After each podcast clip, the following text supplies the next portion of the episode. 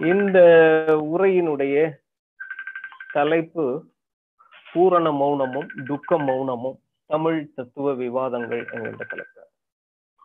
இது கொஞ்சம் கொஞ்சம் சிரமமான அதே நேரத்துல கொஞ்சம் ஆர்வத்தை தூண்டக்கூடிய தலைப்பாக தான் இருக்கும். ஒரு இருபதாம் நூற்றாண்டுல கு- குறிப்பாக ஆயிரத்தி தொள்ளாயிரத்தி அறுபதுகளில் பிரெஞ்சு மொழியில ஒரு மிகப்பெரிய விவாதங்கள் நடைபெற்றன.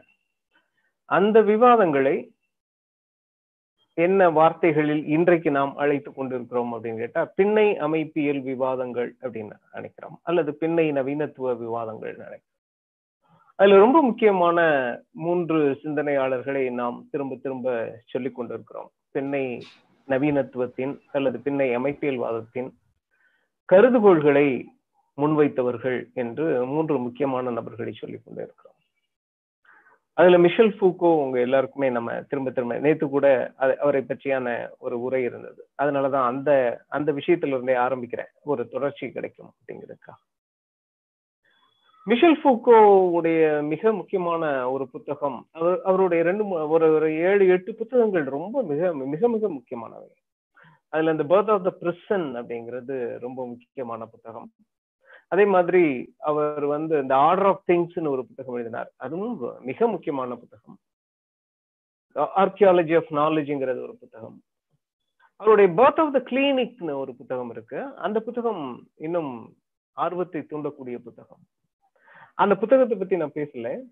அந்த புத்தகத்தை ஒட்டி எழுத எழுந்த விவாதங்கள் நாம் இந்த தலைப்பு அதாவது தமிழ் தத்துவ விவாதங்களுக்கு வந்து சேர்வதற்கு ஒரு சின்ன லீடு மாதிரி இருக்கும் அப்படின்னு நினைக்கிறேன். ஒரு ட்ரெய்லர் மாதிரி.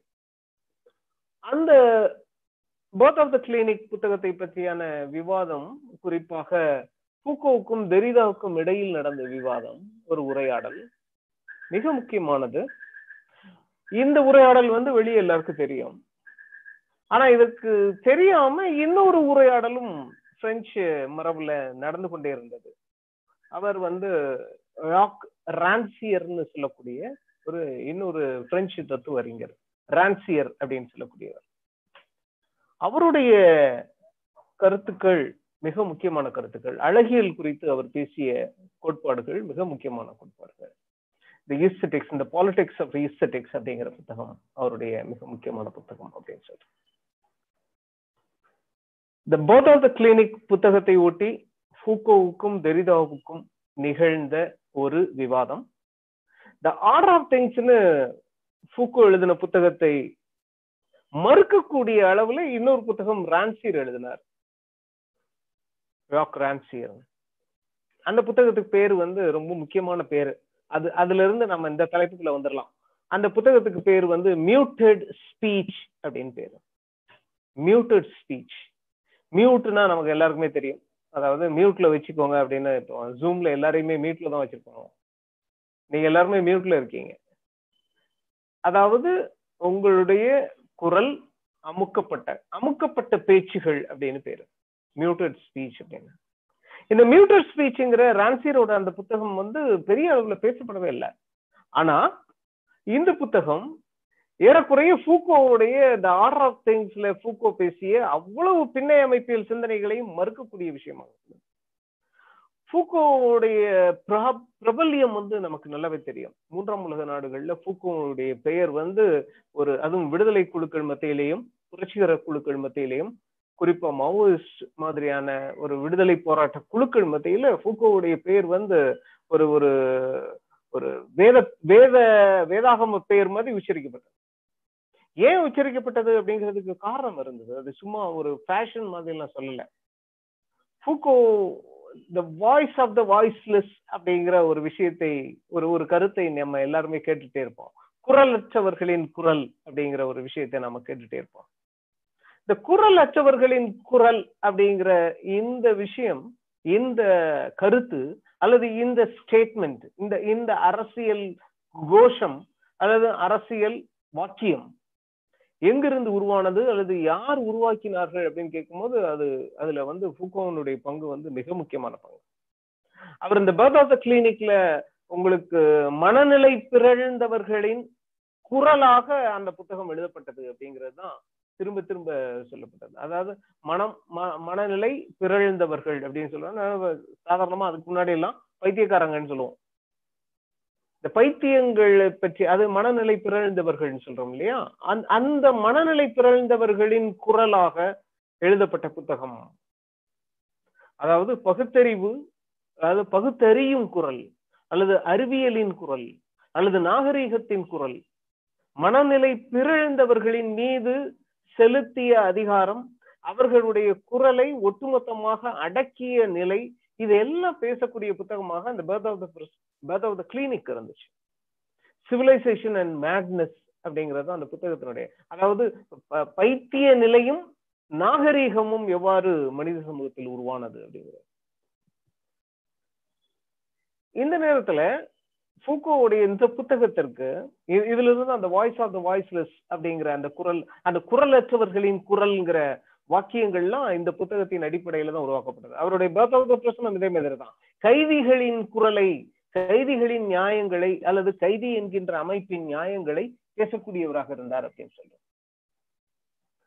இந்த நேரத்துல தரிதம் எழுப்பின மிக முக்கியமான ஒரு கேள்வி இருக்கிறது. ஃபுகோனுடைய இந்த இந்த வாதங்களை முன்வைத்து தரிதம் எழுப்பிய ஒரு மிக முக்கியமான கேள்வி என்னவாக இருந்தது அப்படின்னு கேட்டா ஃபுகோ அந்த பர்த் ஆஃப் த கிளினிக் புத்தகத்துல தான் ஏறக்குறைய அதனால் வரையில் வரலாற்றில் மனநிலை பிறந்தவர்களின் குரலை வெளிக்காட்ட முடியாத ஒரு சூழ்நிலை இருந்த காலகட்டத்தில் ஃபுகோ என்ன மறைமுகமாக கிளைம் பண்ணார் அப்படின்னா என்னை என்ன கோரிக்கையை வைத்தார் அல்லது என்ன நிரூபிக்க விரும்பினார் என்றால் இந்த புத்தகம் அதாவது த பர்த் ஆஃப் த கிளினிக்ங்கிற புத்தகம் அதனால் வரையில் குரலற்றவர்களாக இருந்த மனநிலை பிறழ்ந்தவர்களின் குரலாக செயல்படுகிறது. இது இதுதான் ஃபூகோனுடைய சிந்தனைகள் வந்து அந்த விடுதலை இயக்கங்கள் மத்தியில ஒரு பெரிய வரவேற்பை பெற்றதற்கு அடிப்படையான காரணம் அது. இதே இது இது இதை ஒட்டியே கைதிகளுடைய குரலற்றவர்கள் அடித்தள மக்கள் என்ற குரலற்றவர்கள் விளிம்பு நிலை மக்கள் என்ற குரலற்றவர்கள் மூன்றாம் பாலினத்தவர்கள் என்ற குரலற்றவர்கள் இப்படி இந்த உலகம் முழுக்க இருக்கக்கூடிய குரலற்றவர்களின் குரல்களாக செயல்படுவது எப்படிங்கிறது ஒரு மிக முக்கியமான விவாத பொருளாக மாறப்பட்டது.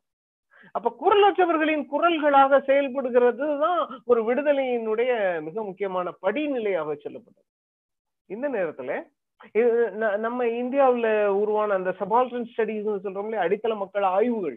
அதுவும் தனது அடிப்படையான கோரிக்கையாக அடிப்படையான கருதுகோளாக எதை வைத்திருந்ததுன்னா குரலற்றவர்களின் குரலை பதிவு செய்வது. வரலாறு எழுதப்படாதவர்களின் வரலாற்றை எழுதுவது. அடித்தள மக்கள் ஆய்வுகளுடைய அடிப்படையான நோக்கம் அதவாகத்தான் இருந்தது. இதுவரைக்கும் வரலாற்றால் புறக்கணிக்கப்பட்டவர்களின் வரலாற்றை எழுதுவது. ஒடுக்கப்பட்டவர்களின் வரலாற்றை எழுதுவது.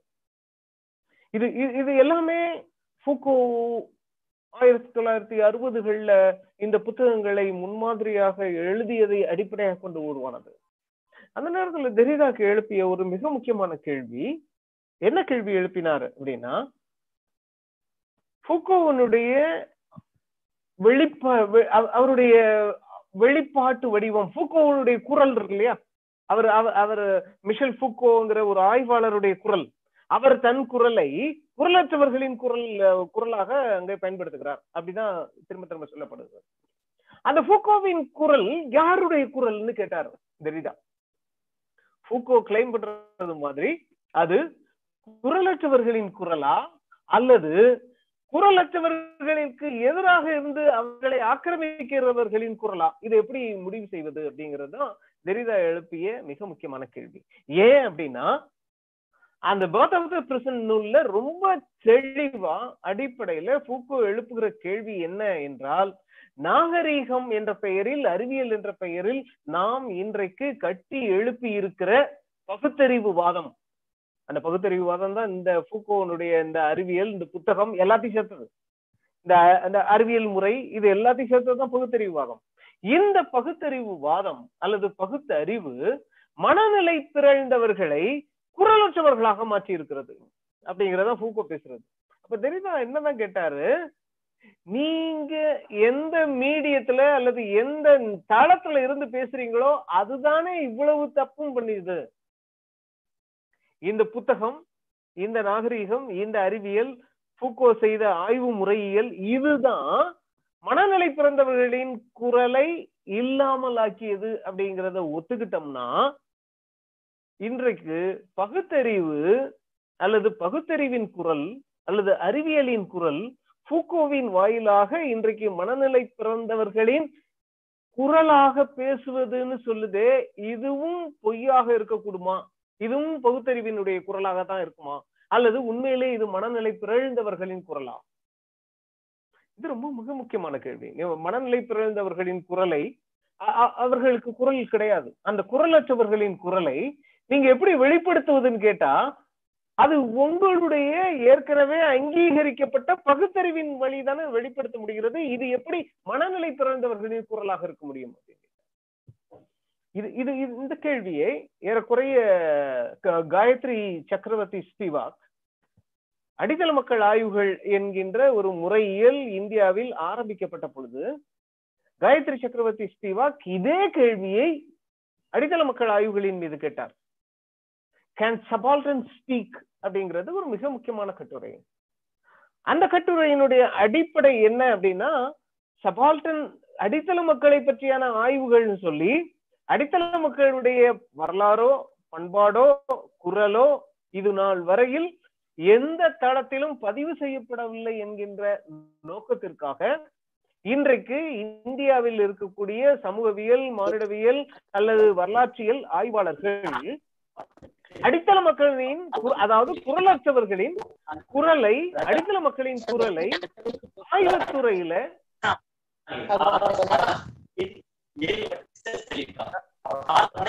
பேசிக்கிட்டே இருக்காங்க. ரொம்ப டிஸ்டர்பன்ஸா இருக்கு. விக்னேஷ் சார் அவங்க மியூட் பண்ணுங்க சார்.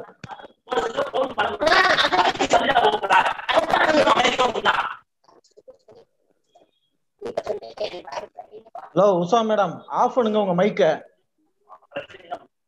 hello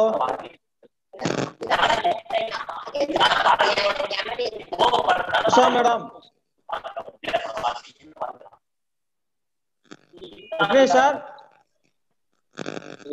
hello ஐயா நீங்க பேசலாம்யா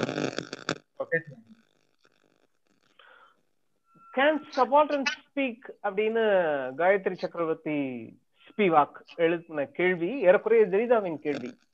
தெரிதா ஃபூக்கோவை நோக்கி எழுப்பிய அதே கேள்வியை தான் அடித்தள மக்கள் ஆய்வுகளை செய்து கொண்டிருக்கிற குழுவினரை பார்த்து காயத்ரி சக்கரவர்த்தி ஸ்ரீவாக் எழுப்பிய அதே கேள்வி என்ன கேள்வி அப்படின்னா ஆய்வாளர்களாகிய அறிஞர்களாகிய அல்லது கல்விமான்களாகிய அல்லது பகுத்தறிவின் மூலம் ஒரு பெரும்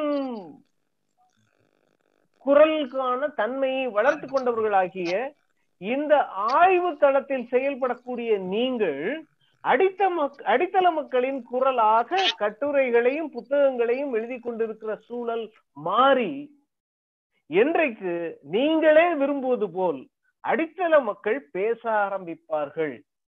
ஏன்னா அடித்தள மக்கள் ஆய்வுகளுடைய அடிப்படையான குணம் என்ன அடிப்படையான நோக்கம் என்ன என்றால் குரலற்றவர்களாக இருக்கக்கூடிய அடித்தள மக்களின் குரலை வெளிப்படுத்துவது. அப்ப குரல் அவர்கள் குரலற்றவர்களின் குரலை வெளிப்படுத்துவதற்கு அடித்தள மக்கள் ஆய்வுகளை செய்யக்கூடிய ஆய்வாளர்கள் தங்களுடைய குரல் வலையை இரவல் கொடுப்பதாக நினைத்துக் கொண்டிருந்தார்கள். இது இது இது ரொம்ப அடிப்படையான ஒரு சிந்தனை. இந்த நேரத்துல காயத்ரி சக்கரவர்த்தி ஸ்ரீவக் என்ன கேள்வியை கேட்டாங்க அப்படின்னா என்றைக்கு அடித்தள மக்களே தங்கள் குரல் வலையை திறந்து பேசுவார்கள்? இது ரொம்ப முக்கியமான கேள்வி. இதே நேரத்துல இந்த இது இந்த சாதாரண கேள்வியை விட்டு இந்த ரான்சியர் என்ன கேட்டாரு? அந்த மியூட்டட் ஸ்பீச் அதாவது அமுக்கப்பட்ட பேச்சுகள் அப்படிங்கிற அந்த புத்தகம் இருக்கு இல்லையா? அந்த புத்தகத்துல ரான்சியர் வந்து அந்த மியூட்டட் ஸ்பீச்ங்கிற ஆயிரத்தி தொள்ளாயிரத்தி அறுபத்தி ஆறுல வெளியான புத்தகம். அந்த புத்தகத்துல எழுப்பியான ஒட்டுமொத்தமான சிந்தனையும் நாம் இன்றைக்கு கொண்டாடி கொண்டிருக்கிற மிஷல் ஃபுக்கோவின் அந்த குரலற்றவர்களின் குரல் என்கின்ற அந்த கோட்பாட்டை நொறுக்கக்கூடியதாக இருந்தது மறுக்கக்கூடியதாக அது என்ன கேட்டது அப்படின்னா ஃபுகோ வரலாற்றை ஏராளமான இருண்ட வெளிகள் நிரம்பியதாக துண்டு துண்டுகளாக அதனால் துண்டு துண்டுகளாக இருப்பதாக ஒரு நேர்கோட்டு தன்மை இல்லாததாக இடைவெளிகள் நிரம்பியதாக இருள் வெளிகள் நிரம்பியதாக கற்பனை செய்கிறார் இல்லையா? அப்போ வரலாற்று நேர்கோட்டு தன்மையில இல்ல அது துண்டு துண்டுகளாக இருக்கிறது. இந்த துண்டுகளுக்கு இடையிலான தொடர்புகளை கண்டுபிடிப்பதுதான் வரலாற்றினுடைய மிக அடிப்படையான நோக்கம். இதற்கு தான் அவர் வந்து தொல்லியல் அப்படிங்கிற ஒரு முறையியலை மாதிரியாக கொண்டு இந்த ஆர்கியாலஜி அப்படிங்கிறத அவர் முதல் மா- மாதிரியாக கொண்டார். அதற்கப்புறமாக தன்னுடைய முறையியலை மரபியல் என்று மாற்றிக்கொண்டார் கால்வெளி மரபு அப்படிங்கிறார். ஜீனியாலஜி அப்படின்னு. ஆனா ஃபுகோவனுடைய வரலாறு பத்தியான பார்வை என்னவாக இருந்தது அப்படின்னு கேட்டா வரலாறு நேர்கோட்டு தன்மையில் இல்ல துண்டு துண்டுகளாக இருக்கிறது. அப்போ ஒரு துண்டுக்கும் இன்னொரு துண்டுக்கும் இடையில என்ன இருக்குன்னா இருண்டு காலம் இருக்கிறது இருண்டு போய் இருக்கிறது அந்த இடம். அப்போ கடந்த காலம்ங்கிறது துல்லியமாக தொடர்ச்சியானதாக இல்லை அப்படிங்கிறது ரொம்ப முக்கியம். ரான்சியரோட புத்தகம் என்ன சொல்லியது அப்படின்னா அந்த இருண்ட காலங்களை அட- இருண்ட காலங்கள் என்று அடையாளப்படுத்துவது எவ்வாறு சரியானதாக இருக்க முடியும் அப்படிங்கிற கேள்வியை கேட்டுச்சு. ஏன் கேட்டது அப்படின்னா எது எதெல்லாம் ஒளி ஊட்டப்பட்ட காலங்கள் அதாவது வெளியே கண்ணுக்கு தெரிகிற துண்டுகள் வரலாற்றினுடைய துண்டுகள் அப்படின்னு சொல்றது இருக்கு இல்லையா? அந்த துண்டுகள் ஏன் ஒளியூட்டப்பட்ட துண்டுகளாக இருக்கு? ஏன் சில பகுதிகள் இருண்டதாக இருக்கு அப்படிங்கிறதுக்கு காரணம் அது காலத்தில் இல்ல. அது வந்து ஃபூகோ முன்வைத்து கொண்ட அல்லது ஃபூகோ கடைபிடித்த ஒரு பார்வையில இருக்கு அப்படின்னு ஃபூகோ வந்து எதை டாக்குமெண்ட் அப்படின்னு வரையறுக்கிறார்? வரலாற்றில் இருந்து எதை ஆவணங்கள் என்று வரையறுக்கிறார்? எது இலக்கியம் என்று வரையறுக்கிறார்? ஏற்கனவே வரையறுக்கப்பட்ட இந்த இலக்கியங்கள் இந்த ஆவணங்கள் இந்த பதிவுகள் இந்த ஒரு தஸ்தாவேஜுகளை அடிப்படையாக கொண்டு ஃபூகோ கடந்த காலத்தை அணுக தொடங்கும் பொழுது இந்த தஸ்தாவேஜுகள் இந்த இலக்கிய பதிவுகள் கிடைக்கிற காலங்கள் எல்லாம் ஒளியூட்டப்பட்டதாகவும் அது கிடைக்காத பகுதிகள் எல்லாம் இருண்ட பகுதிகளாகவும் அவருக்கு தோன்றுகிறது. இந்த நேரத்துலதான் ரான்சியர் ரொம்ப முக்கியமான ஒரு கேள்வி என்ன வைத்தார் அப்படின்னா கடந்த காலம் அல்லது ஆவணங்கள் என்பது எழுதப்பட்டு காதில் நம் காதில் கேட்கக்கூடிய குரல்கள் மட்டுமில்லை கடந்த காலத்திலையும் சரி இப்பவும் சரி மனித நாகரிகத்தில் மனித சமூகத்தில் எல்லா குரல்களும் வெளிப்படையாக கேட்பது இல்லை. நிறைய குரல்கள் அமுக்கப்பட்டிருக்கின்றன. நிறைய குரல்கள் மியூட்டட் ஸ்பீச் மாதிரி இருக்கு. நிறைய குரல்கள் மௌனங்களாக இருக்கின்றன. அப்போ மௌனங்களை கேட்கக்கூடிய காது எவ்வாறு ஒரு ஆய்வாளனுக்கு உருவாகிறதோ அன்றைக்குதான் நீங்க வந்து முழுமையான ஆய்வை செய்ய முடியும். அப்போ மௌனங்களை கேட்கக்கூடிய காதுகளை எங்கே போய் பெற்றுக்கொள்வது அப்படிங்கிற இந்த கேள்வி ரான்சியர்ல இருந்து ரொம்ப மிக முக்கியமான கேள்வி. ஓகே. நம்முடைய தலைப்புக்கு ரெண்டாவது கீழே உள்ள தலைப்புக்கு வந்துடுற தமிழ் தத்துவ விவாதங்கள் அப்படின்னு போட்டிருக்கோம். இதுல இந்த பூரண மௌனமும் துக்க மௌனமும் அப்படிங்கிறது வந்து தமிழ்ல இந்த மௌனத்தை கேட்பதற்கான முயற்சிகள் என்ன நடந்தன? அல்லது மௌனம் அப்படிங்கறத தமிழ்ல எவ்வாறெல்லாம் விளக்கி இருக்கிறார்கள்? ஆயிரத்தி தொள்ளாயிரத்தி அறுபதுகள் ஒட்டி ஐரோப்பிய சமூகங்கள்ல நடைபெற்ற பின்னை நவீன விவாதங்கள் அல்லது பின்னை அமைப்பியல்வாத விவாதங்கள் மௌனத்தை கேட்பது குறித்து யோசித்துக் கொண்டிருந்த காலகட்டத்துல தமிழ்ல என்ன நடந்தது? அல்லது தமிழ்ல இது பற்றியான யோசனைகள் என்ன இருந்தது? அப்படிங்கிறது தான் நான் இன்றைக்கு உங்களுக்கு சுருக்கமாக சொல்ல போகிற விஷயம். நான் வழக்கம் போல ஒரு உங்களுக்கான அந்த உதாரணத்திலிருந்து ஆரம்பிக்கிறேன். என்னுடைய அயோத்திதாசர் அந்த புத்தகத்துல அந்த அது தொடர்பா தொடர்ந்து நான் பேசிக்கிட்டே இருக்கிறேன் நிறைய. அந்த உரைகளை எல்லாம் தொடர்ந்து கேட்டு வந்தவர்களுக்கு இது நான் இப்ப சொல்ல போறது இன்னும் எளிதாக விளங்கும். இல்லாதவர்களுக்கும் ஒன்றும் பெரிய பிரச்சனை இல்லை. நான் அதை சொல்லிடுறேன் உங்களுக்கு. அந்த அயோத்திதாசர் பத்தியான அந்த புத்தகத்துல அந்த மூன்றாவது பகுதியில நான் ரொம்ப மிக முக்கியமான ஒரு விஷயத்த ஒரு விரிவாகவே பேசியிருக்கிறேன். என்ன விரிவாகவே பேசியிருக்கிறேன்னா புத்தர் உடைய காலகட்டத்தை தீர்மானிப்பதில் அயோத்திதாசர் நம்மிடமிருந்து முற்றிலுமாக வேறுபடுகிறார்.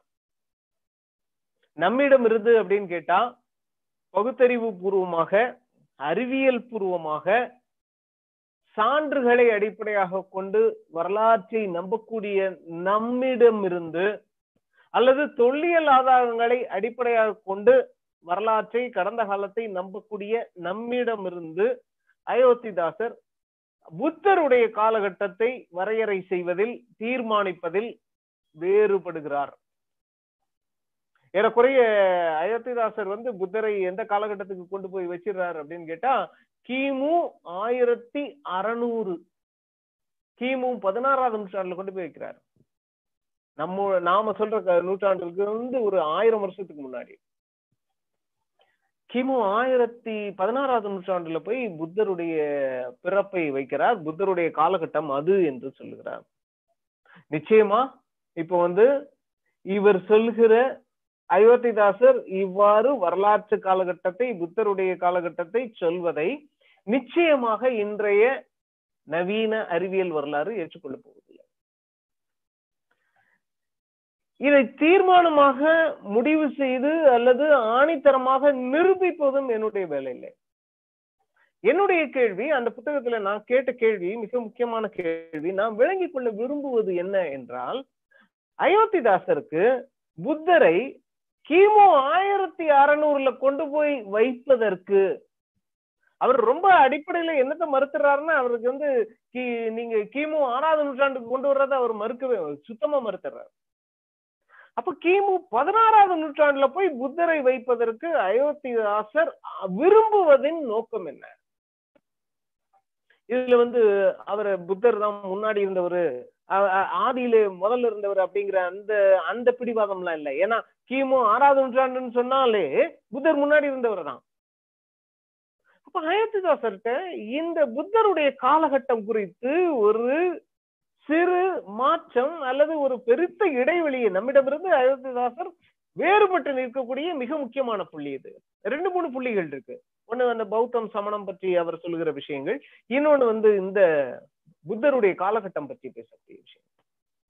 அப்ப இந்த வரலாற்று நாம் வந்து அறிவியல் பூர்வமான வரலாற்றை ஆதரிக்கிறவர்கள் இந்த அறிவியல் பூர்வமான வரலாற்றிலிருந்து முற்றிலும் வேறுபட்ட வரலாறாக இருக்கிறது ஏன் இது? என்ன எ- என்ன விஷயம் இது? எதனால இது? அப்படின்னு கேட்கும் போதுதான் ரொம்ப அடிப்படையில உடனடியாக நம்ம நாம் அறிவியல் பூர்வமான வரலாற்றை பேசக்கூடியவர்கள் நம்மிடமிருந்து நிறைய பேர் உடனே என்ன சொல்லிடுறாங்கன்னா அயோத்திதாசர் வரலாற்றுக்கு எதிரானவர். அவர் வந்து பிராணிகத்தை நம்பக்கூடியவர். ஒரு பிராண ஒரு பிராணிகத்தன்மை கொண்டவர். அது தொன்மங்களை நம்பக்கூடியவர். ஏறக்குறைய அதனுடைய அடுத்த ஸ்டேட்மெண்ட் என்னவா இருக்கும்னா அவர் மூட நம்பிக்கைகள் நிரம்பியவர். அதாவது வரலாறு அறிவியல் பகுத்தறிவு அயோத்திதாசர் மூட நம்பிக்கை தொன்மம் இந்த- மாதிரியான ஒரு இரட்டை எதிர்மறைகளை உடனடியாக தீர்மானிப்பதற்கு இங்கே ஆட்கள் தயாராக இருக்கிறார்கள். ஆனா என்னுடைய நோக்கம் வந்து இந்த தீர்மானத்திற்கு வருவதில்லை அல்லது இந்த தீர்மானத்தை ஒத்தி வைப்பதற்கு தான் நான் முயற்சி செஞ்சிட்டு இருக்கேன். என்னுடைய நோக்கம் அயோத்திதாசர் சொல்லக்கூடியவற்றை வரலாற்று பூர்வமாக நிரூபிப்பதில்லை அல்லது அது சரி தப்புன்னு நிரூபிக்கிறதுலாம் என்னுடைய வேலை இல்லை என்னுடைய நோக்கம் என்னவாக இருந்தது என்றால் அயோத்திதாசர் எதற்காக இதை செய்கிறார்கள் அந்த நேரத்துலதான் அயோத்திதாசருடைய இந்த வரலாறு பற்றியான அஹ், வேறொரு கண்ணோட்டத்திற்கு நான் ரொம்ப தெளிவா ஒரு ரெண்டு விஷயமாக இதை பிரித்து பார்க்க வேண்டும் என்று எனக்குள்ளே சொல்லிக் கொண்டேன். என்ன அப்படின்னா வரலாறுங்கிறது வேற வரலாற்று பிரங்கைங்கிறது வேற ஹிஸ்டரி அப்படிங்கிறது வேற ஹிஸ்டாரிசிட்டி அப்படிங்கிறது வேற. அப்போ வரலாறு என்பது என்ன? வரலாற்று பிரங்கை என்பது என்ன அப்படின்னா வரலாறுங்கிறது ஒரு பருப்பொருள் அப்படின்னு சொல்லிக்குவோம். காலங்களை வைத்துக்கொண்டு செய்யக்கூடிய ஒரு பருப்பொருள். அப்ப கால தொடர்ச்சியையோ கால குழப்பத்தையோ நீங்கள் ஏற்படுத்துகிறீர்கள் என்றால் நீங்க வந்து வரலாற்றுள் வேலை செய்து கொண்டிருக்கிறீர்கள் என்று அர்த்தம். அப்ப கால தொடர்ச்சியை நீங்கள் மறுக்கிறீர்கள் என்றால் வரலாற்றுக்கு புறம்பாக நிற்கிறீர்கள். காலத்தில் குழப்பத்தை ஏற்படுத்துகிறீர்கள் என்றால் வரலாற்றுக்கு புறம்பாக நிற்கிறீர்கள் என்று அர்த்தம். இப்ப வரலாறு என்பது ஒரு அறிவியல் பூர்வமான செயல்பாடு என்றால் அது காலத்தை ஒரு கோர்வையாகவோ அல்லது ஒரு தொடர்ச்சியாகவோ அல்லது தொடர்ச்சி இன்மையாகவோ சித்தரிக்க வேண்டும். பின்னை நவீனத்துவம் போல அது வந்து துண்டு துண்டுகளாக இருக்கிறது என்று கூட சொல்ல வேண்டும். ஆனா வரலாற்று பிரங்கை அப்படிங்கிறது வரலாற்று பிரங்கை இல்லாத நபர்கள் இந்த உலகத்தில் யாராவது செயல்பட்டு விட முடியுமா அப்படின்னு கேட்டா நிச்சயமாக யாராலும் இல்லை. எனக்கு அயோத்திதாசர்கிட்ட நான் கேட்ட கேள்வி நான் கேட்க விரும்பிய கேள்வி அந்த புத்தகத்துல நான் விவாதித்த விஷயம் என்ன என்றால் புத்தருடைய காலகட்டத்தை கிமு பதினாறாம் நூற்றாண்டத்திற்கு கொண்டு போக வேண்டிய அவசியம் வரலாற்று பிரங்கை அயோத்திதாசருக்கு ஏன் ஏற்பட்டது? அப்படின்னு கேட்கும்போது ரொம்ப தெளிவா ஒரு விஷயம் தெரியுது. அவர் வெளிப்படையா எங்கேயுமே சொல்லல. ரொம்ப தெளிவா இன்னொரு இடத்துல பேசுறாரு. புத்தர் காலகட்டம் முடிந்ததற்கு பின்பாகத்தான் இந்த நாட்டுல ஆரியர்கள் அல்லது பிராமணர்களின் கை ஓங்கியது. புத்தருடைய சிந்தனைகள் ஒரு தொகுக்கப்பட்டு பௌத்த தன்மமாக உருவாக்கப்பட்டதற்கு பின்புதான் வைதீக சமயங்கள் இங்கே தலைதொக்கு துவங்கின. இது இதுதான் அயோத்திதாசருக்கு ரொம்ப மிக முக்கியமான தேவையாக இருந்த அந்த வரலாற்று பிறங்கைன்னு சொல்றோம் இல்லையா? இதுல வந்து வரலாறு எல்லாம் இருக்கிறதா? எப்போ உள்ளுக்கு வந்தாங்க? இந்த இந்த வரலாறு கால குழப்பத்தை எல்லாம் விட்டுருங்க. நாம் நாம் பேச வேண்டியது நான் திரும்ப திரும்ப சொல்றது அயோத்திதாசருடைய ஹிஸ்டாரிசிட்டி வரலாற்று நோக்கம் அல்லது வரலாற்று பிறங்கை அயோத்திதாசரிடம் மிக முக்கியமான ஒரு வரலாற்று பிறங்கை இருந்தது. அது என்ன வரலாற்று பிறங்கை என்றால் யார் காலத்தையால் முந்தியவர்கள் என்பதை தீர்மானிக்கும் பொழுது அயோத்திதாசர் மிக தெளிவாக வைதீக சமயத்திற்கு முந்தைய முந்தையது பௌத்த சமயம்னு தீர்மானிக்க விரும்புகிறார் இது ஏன் இப்படி நடக்குது அப்படின்னு கேட்டதுக்கு அந்த புத்தகத்துல நான் வந்து விலாவரியா பேசியிருக்கேன். ஏன்னா வந்து அந்த நேரத்துல பௌத்தத்தை இங்கே மறுநிர்மாணம் செய்ய விரும்பிய காலனி ஆட்சியாளர்கள் பௌத்தத்தை என்ன மாதிரியான அந்த சமயமாக கருதினார்கள் என்றால் ஏறக்குறைய அவர்களுக்கு பதினேழு அவர்களுடைய ஐரோப்பிய கிறிஸ்தவ சமயத்தில் மார்டின் லூதர் கிங் எப்படி ஒரு புரட்சிகரமான கிறிஸ்தவத்தை அவர்களுக்கு அறிமுகப்படுத்தினாரோ அதே போல இந்திய தத்துவ மரபுகளில் இந்திய சமய நடவடிக்கைகளில் இந்திய அடிப்படையான வேத நாகரிகத்தில் ஒரு மறுமலர்ச்சிக்காரராக பௌத்தர் செயல்பட்டார் என்ற சித்திரத்தை காலனி ஆட்சியாளர்கள் தொடர்ச்சியாக தங்களுக்குள் உருவாக்கி கொண்டிருந்தார். இது வந்து யாருக்கும் வசதியாக யாருக்கும் சந்தோஷமாக இருந்ததுன்னா காலனி ஆட்சியாளர்களோடு சேர்ந்து பயணம் செய்து சேர்ந்து வேலை செய்து கொண்டிருந்த பிராமண பண்டிதர்களுக்கும் இது வந்து ரொம்ப வசதியா இருந்துச்சு. ஏன்னா காலத்தால் முந்தியது இது. வேத காலம் தான் காலத்தால் முந்தியது. வைதீகம் தான் காலத்தால் முந்தியது. அப்போ வைதீகத்தின் அநீதிகளை வைதீகத்தின் அட்டூழியங்களை எதிர்க்கக்கூடிய கலக குரலாக சீர்திருத்தவாதியாக இந்த நாட்டில் அறிமுகமானவர் புத்தர் என்கின்ற காலனிய சித்திரத்தை காலனிய வரலாற்றியலை அடியோடு மறுக்கக்கூடியவராக அயோத்திதாசர் இருந்தார். அதனாலதான் இவர் புத்தருடைய காலகட்டத்தை எங்கே கொண்டு போய் வைக்கிறார் அப்படின்னு கேட்டா கிமு பதினாறாம் நூற்றாண்டுல அது அதுல பிடி ரொம்ப பிடிவாதமா இருக்கிறார்.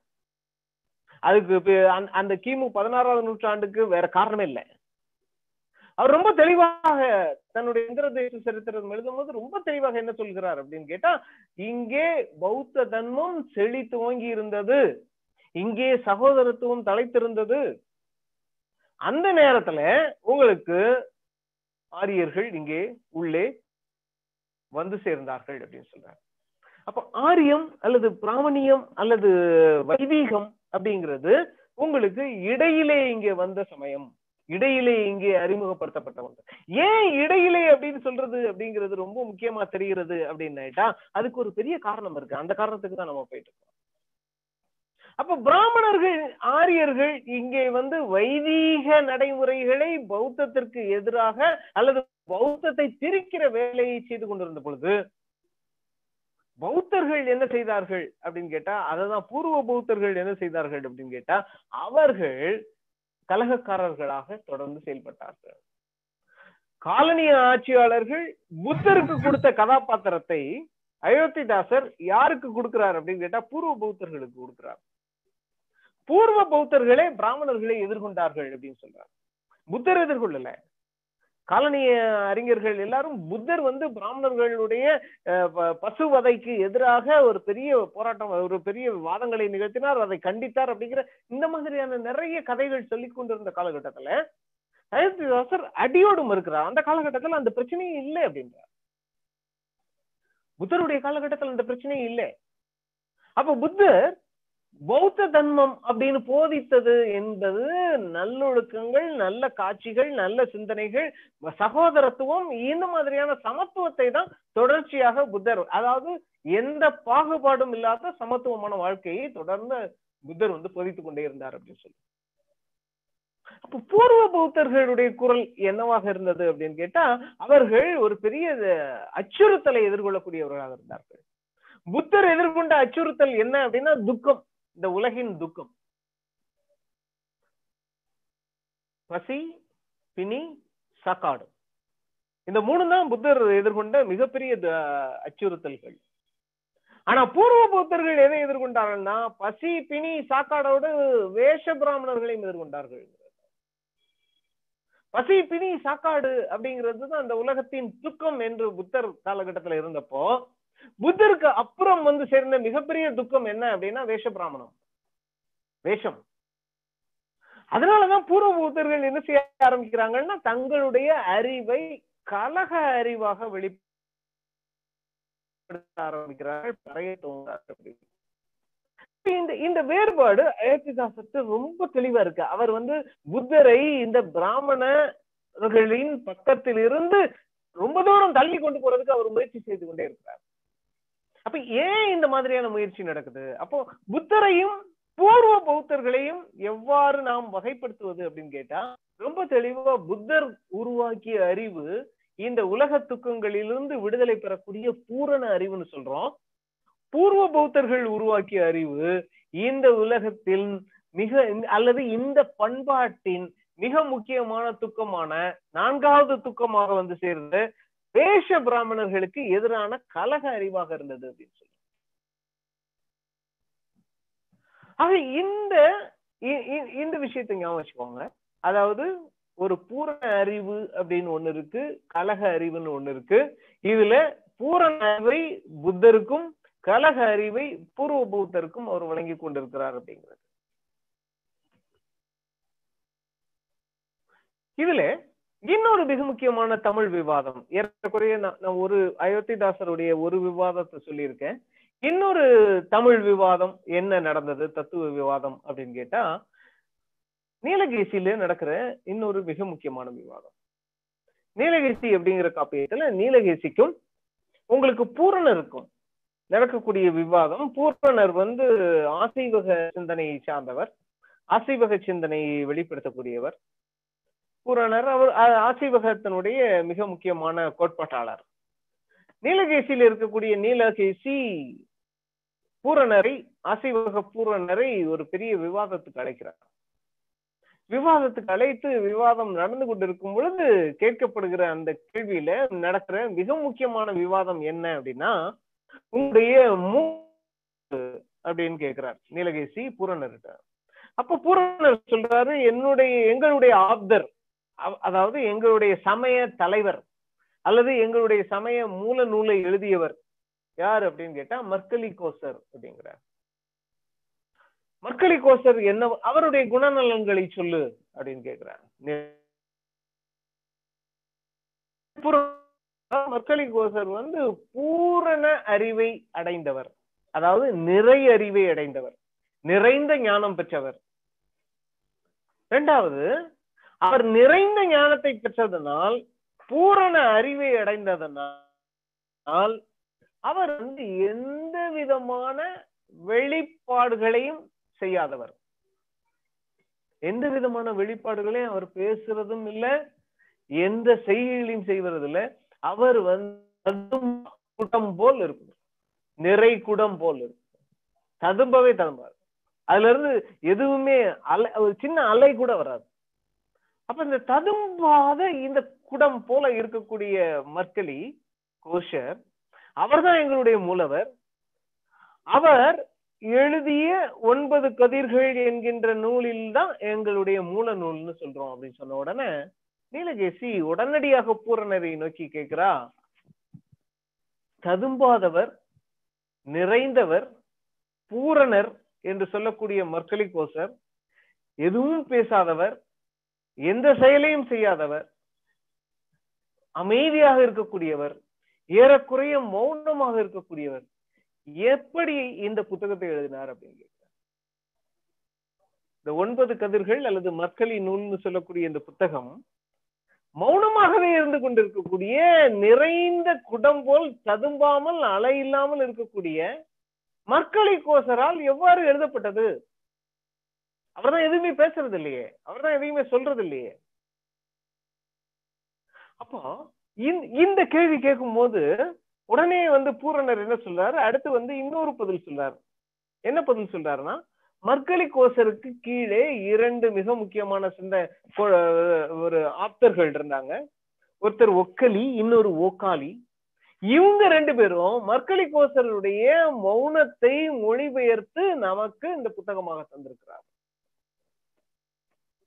இதுல ரொம்ப முக்கியமான ஒரு விஷயம் என்ன அப்படின்னு கேட்டா அப்போ பூரணம் அறிவு அப்படிங்கிறது எங்கிருந்து உருவாக்கப்படுகிறது அப்படின்னு கேட்டா அப்போ நிறை அறிவு அப்படின்னு தமிழ்ல என்ன சொல்றாங்க அப்படின்னு கேட்டா பூரணம்ங்கிறது என்ன சொல்றாங்க அப்படிங்கிற இது இது புத்தருக்கும் உண்டு மகாவீரருக்கும் உண்டு எல்லா சமய எல்லா தரிசன த- தத்துவங்களுக்கும் உண்டு.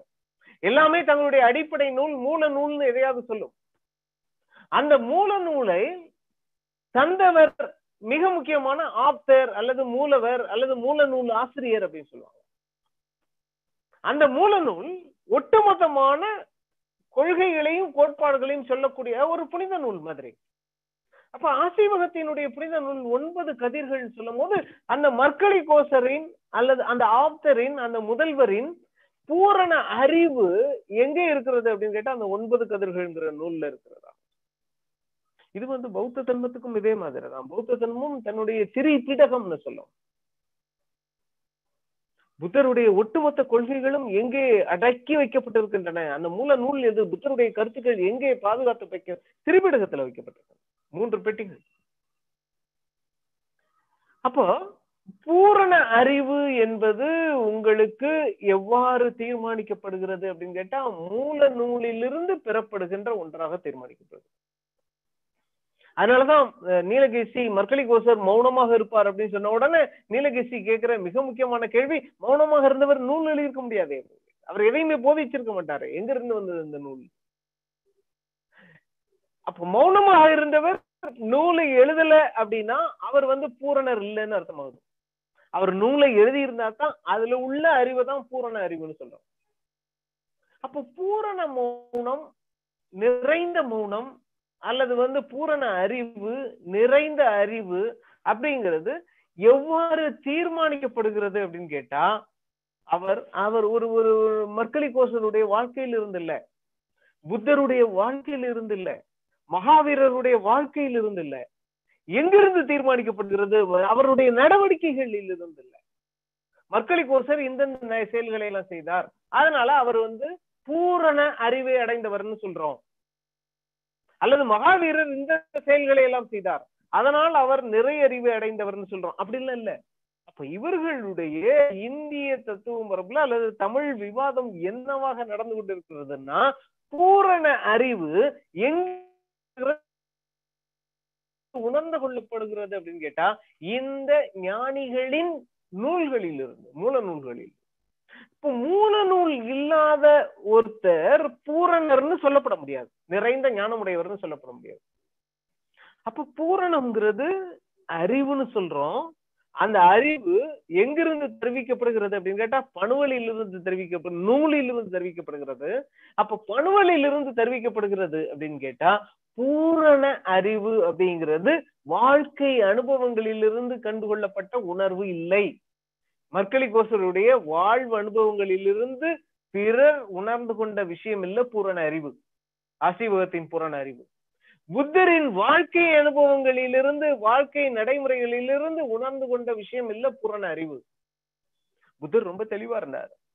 என்ன தெளிவா இருந்தார்னா நான் சொல்வதை நீங்கள் கேட்டு போய் விதவிதமாக மாற்றி சொல்லி விடுகிறீர்கள் என்பதால் அதை எழுதி வைத்துக் கொள்ளுங்கள்னு அவங்க அச்சரம் ஆரம்பித்ததாக வரலாறு சொல்கிறது. பௌத்த வரலாறு இதான் சொல்லுது. புத்தர் எதையும் சொல்வதற்கு முன்னால் அல்லது சொல்லும் பொழுதே அதை எழுதியும் தந்தார். அப்போ பௌத்த தர்மம்ங்கிறது எங்க இருக்கு அப்படின்னு கேட்டா அந்த திரிபிடகத்துல இருக்கு. புத்தருடைய வாழ்க்கையில இருந்து உருவாக்கப்பட்டதில்லை. மகாவீரருடைய வாழ்க்கையில இருந்து உருவாக்கப்பட்டதில்லை. இது ஏறக்குறைய உங்களுக்கு யா- எந்த எந்த விஷயத்துக்கு எதிராக தெரியும் அப்படின்னா உங்களுக்கு வந்து ஐரோப்பிய சமூகத்திற்கு எதிரான ஒரு நிலைப்பாடா தெரியும். ஐரோப்பிய சமயம் வந்து உங்களுக்கு இயேசு கிறிஸ்து ஒரு கிறிஸ்தவ சமயம் வந்து இயேசு கிறிஸ்துவை கடவுளின் குழந்தையாக சொல்லுகிறது. அவர் இங்கே வாழ்வதற்காக அனுப்பி வைக்கப்பட்டார் சொல்றார். அவருடைய செய்தி எது? இயேசு கிறிஸ்துவின் செய்தி எது அப்படின்னா அவருடைய வாழ்க்கை தான் செய்தியும் பார்ப்போம். இங்க வந்து வாழ்க்கை இல்ல செய்தி. இங்க வாழ்க்கை இல்ல அறிவு. இங்கே வாழ்க்கை இல்ல பூரணம். இங்கே வாழ்க்கை இல்ல நிறை. இங்கே எது நிறை அறிவாகவும் பூரண அறிவாகவும் பூரண மௌனமாகவும் ஒரு ஒரு மௌனத்தை அவர்கள் எய்ததாக எவ்வாறு நாம் விளங்கிக் கொள்கிறோம் அப்படின்னு கேட்டா அந்த பணுவலிலிருந்து மூல நூல்களிலிருந்து விளங்கி அப்ப பூரண ஞானம் அல்லது பூரண மௌனம் அப்படிங்கிறது எங்கிருந்து உருவாக்கப்படுகிறது அப்படின்னு கேட்கும்போது அவர்களுடைய வாழ்க்கையில் இருந்தல. ஏன்னா புத்தர் வந்து தனது இறுதி காலம் வரைக்கும் தொடர்ச்சியாக பேசிக் கொண்டிருந்தவர். தொடர்ச்சியாக பேசிக் கொண்டிருந்தவர். மர்க்கலி கோசர் இறுதி காலம் வரைக்கும் தொடர்ச்சியாக பயணம் செய்து கொண்டே இருந்தவர். அவர் வந்து ஒரு நாடோடி. ஆனா மர்க்கலி கோசர் மௌனமானவர்னு திரும்ப திரும்ப சொல்லப்படுது கதைகள். நூற்கள் எல்லாம் என்ன சொல்லுதுன்னா அவர் மௌனமானவர் அவர் பூரணர் அவர் அவர் வந்து நிறைந்த ஞானமுடையவர் அப்படின்னு சொல்லி இது எங்கிருந்து தெரிவிக்கப்படுகிறதுன்னா அவர் சொன்னதாக எழுதப்பட்ட அந்த புத்தகத்திலிருந்து தெரிவிக்கப்படுகிறது.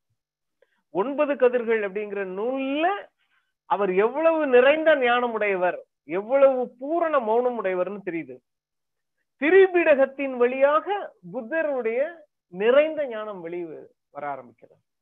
தமிழ்ல இந்த மரபு மிக முக்கியமான மரபாக இருக்கிறது.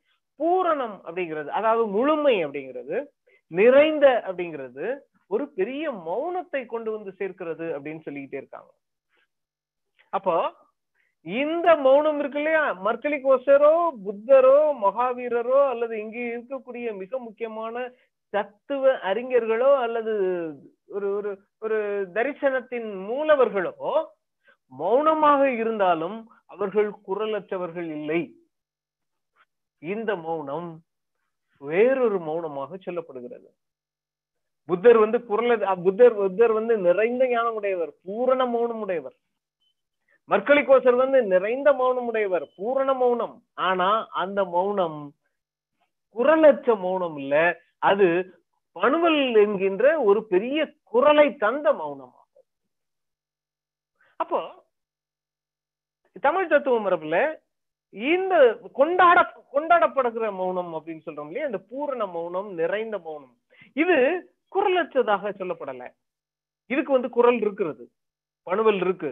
அந்த பணுவலிலிருந்து உருவாக்கப்படுகிற குரல் தான் மௌனமாக இருக்கிறது. அப்ப இந்த மௌனத்திற்கும் இன்றைக்கு இன்னொரு விதமான மௌனத்துக்கும் என்ன வித்தியாசம் அப்படின்னு கேட்கும்போது இன்னொரு விதமான மௌனம் தான் உங்களுக்கு என்ன சொல்லப்படுகிறது? ஏறக்குறைய இந்த மர்க்கலி மௌனம் அல்லது புத்தருடைய மௌனம் அல்லது மகாவீரருடைய மௌனம் இவர்கள் அவ்வளவருடைய நிறை அறிவு பூரணம் எல்லாத்தையும் நாம வந்து அயோத்திதாசர் காலகட்டத்தில் அது பூரண அறிவுன்னு சொல்லணும். இதுக்கு நிகராக சொல்லக்கூடிய அல்லது இதற்கு மறுதளிப்பாக சொல்லக்கூடிய இன்னொரு மௌனம் என்னவாக இருக்கிறது அப்படின்னு கேட்டா அந்த பூர்வ பௌத்தர்களின் மௌனம் மிக முக்கியமான மௌனமாக இருக்கிறது. இது இது இந்த பூர்வ பௌத்தர்களின் மௌனம் எப்படி மிக முக்கியமான மௌனமாக இருக்கிறது அப்படின்னு கேட்டா பூர்வ பௌத்தர்கள் ஏன் இந்த சமூகத்திலிருந்து விலக்கி வைக்கப்பட்டார்கள் அப்படின்னு கேட்கும்போது அவர்கள் தங்களுடைய மௌனத்தை உடைத்தார்கள் அப்படின்னு சொல்லுவாங்க அவர்கள் தங்களுடைய மௌனத்தை உடைத்து வேஷ பிராமணர்களின் அநீதிகளை போட்டு உடைத்ததன் காரணமாக பறைந்ததன் காரணமாக சமூகத்திலிருந்து விலக்கி வைக்கப்பட்டார்கள். இந்த ரெண்டு விதமான மௌனங்கள் மௌன உடைப்புன்னு இருக்கு பாருங்க. இது இதுதான் நாம் வந்து விவாதிக்கக்கூடிய மிக முக்கியமான விஷயம் அப்படின்னு சொல்லுவோம். இந்த இந்த இந்த உரையினுடைய தலைப்பு இந்த ரெண்டு விஷயங்கள் தான் பேசுது. ஒண்ணு பூரண மௌனம் இன்னொன்னு வந்து துக்க மரணம். துக்க மௌனம். பூரண மௌனம் உங்களுக்கு மூலவர்கள் ஆப்தர்கள் இவர்களுடைய அறிவிலிருந்து நிறைந்த மௌனமாக சொல்லப்படுகிறது. அது ஒரு ஒரு பேரோசையாக சொல்லப்படுகிறது. ஆனா அந்த துக்க மௌனம்னு ஒண்ணு இருக்கு இல்லையா? அந்த கலக மௌனம் அப்படின்னு சொல்றோம் இல்லையா? இந்த கலகம் அப்படிங்கிறது மௌன கலகம் கிளம்பி வரக்கூடிய மௌனம். இது வந்து பூர்வத்தர்கள் அப்படிங்கிற அந்த மிக முக்கியமான வரலாற்று கதாபாத்திரம் நமக்கு வந்து ஒரு ஒரு ஒரு அடையாளமாக அல்லது ஒரு உதாரணமாக சொல்லப்படுகிறது. இந்த பூர்வத்தர்களுடைய பறைதல் அப்படிங்கிற காரியம் எவ்வாறு கலகமாக மாறுகிறதுன்னா அவர்களுக்கு மௌனம் தான் விதிக்கப்பட்டிருந்ததுன்னு அர்த்தம். அந்த மௌனத்தை மீறுகிறார்கள். அவர்கள் தங்களுக்கு விதிக்கப்பட்டிருந்த மௌனத்தை மீறுகிறார்கள். மௌனத்தை மீறி பறைந்ததால் அவர்கள் இந்த சமூகத்திலிருந்து விலக்கப்படுகிறார்கள். இந்த ஆப்போசிட் இந்த இந்த எதிர் முரண் எனக்கு வந்து விளங்கக்கூடிய அல்லது இதை எவ்வாறு விளங்கிக் கொள்வது அப்படிங்கிறது தான் இந்த உரையினுடைய அல்லது இந்த பயணத்தினுடைய அடிப்படையான நோக்கம். நான் இன்னும் கொஞ்சம் இந்த இந்த விஷயத்தை விளங்கிக் கொள்வதற்காக இன்னும் கொஞ்சம் ஒரு ஒரு ஒரு ஃப்ரேம் ஒர்க் மாதிரி நான் ஒன்று ஒரு ஒரு விஷயத்த கையில எடுத்துக்கிறேன். இது இது வந்து இந்த சட்டகம் இந்த ஃப்ரேம் ஒர்க் அப்படிங்கிறது. என்ன அப்படின்னா அந்த அயோத்திதாசர் புத்தகத்திலே நான் இதையும் வந்து ரொம்ப தெளிவாக எழுதியிருக்கேன். ஒரு ஏன்னா இந்த மௌனம் அல்லது பறைதல் அஹ், இது எல்லாமே அடிப்படையாக உங்களுக்கு வந்து மொழியை அடிப்படையாக கொண்ட விஷயங்கள். இப்போ மொழியை எவ்வாறு நாம் விளங்கிக் கொள்வது அப்படின்னு கேட்கும்போது தமிழ் தத்துவ மரபு அல்லது த- தமிழ் மொழி தத்துவம் ரொம்ப தெளிவாக நான்கு விதங்களில் இதை வந்து தொடர்ந்து பேசிக் கொண்டு இருக்கிறது ஆன்டலாஜிக்கல் அப்படின்னு சொல்லக்கூடிய மொழியின் தோற்றத்தை பற்றிய விவரங்கள். ரெண்டாவது மெட்டீரியல் அப்படின்னு சொல்லக்கூடிய மொழியின் பரு தன் பருத்தன்மையை பேசக்கூடிய விஷயங்கள். மூன்றாவது எக்ஸிஸ்டன்ஷியல்னு சொல்லக்கூடிய மொழியின் இருப்பை பேசக்கூடிய விஷயங்கள். நான்காவது எபிஸ்டமாலஜிக்கல் என்று சொல்லக்கூடிய மொழியின் அறிவு தோற்றத்தை பேசக்கூடியவர். இப்போ மொழி ஒரு அடிப்படையான தோற்ற காரணத்திலிருந்து ஆன்டாலஜிக்கல் லெவல்ல இருந்து கொஞ்சம் கொஞ்சமாக அது வந்து உறுப்பிச்சு மெட்டீரியலா அதாவது பருப்பொருளாக மாறி அதற்கப்புறம் அது வந்து ஒரு உயிரியாக அதனுடைய இருப்பை த- தக்க வைத்துக் கொண்டு அந்த இருப்பிலிருந்து ஏராளமான அறிவு செயல்பாட்டில் இறங்கி எபிஸ்டமாலஜிகள் பணுவலை உற்பத்தி செய்கிறது. அப்ப இதனுடைய தோற்ற நிலை என்னவாக இருக்கிறது அப்படின்னு கேட்டா மெய் எழுத்துக்களாக இருக்கிறது அப்படின்னு சொல்றோம். இதனுடைய தோற்ற நிலை மெய் எழுத்துக்களாக இருக்கிறது. பதினெண் மெய் எழுத்துக்களாக இருக்கின்றன. இந்த பதினெண் மெய் எழுத்துக்களும் தான் தமிழ்ல ரொம்ப மிக முக்கியமான ஒரு விஷயம். நமக்கு ரொம்ப மிக முக்கியமான ஒரு இந்த இப்போது விவாதித்துக் கொண்டிருக்கிற விஷயங்களுக்கு அதாவது மௌனம் பத்தியான இந்த பேச்சுக்கு ரொம்ப முக்கியமான மெய் எழுத்துக்கள் மௌனமாக இருக்கின்றன அப்படிங்கிறது ரொம்ப முக்கியம். அரை மாத்திரை அது ஒழிக்காது மெய் எழுத்துக்கள் மௌனமாக இருக்கின்றன.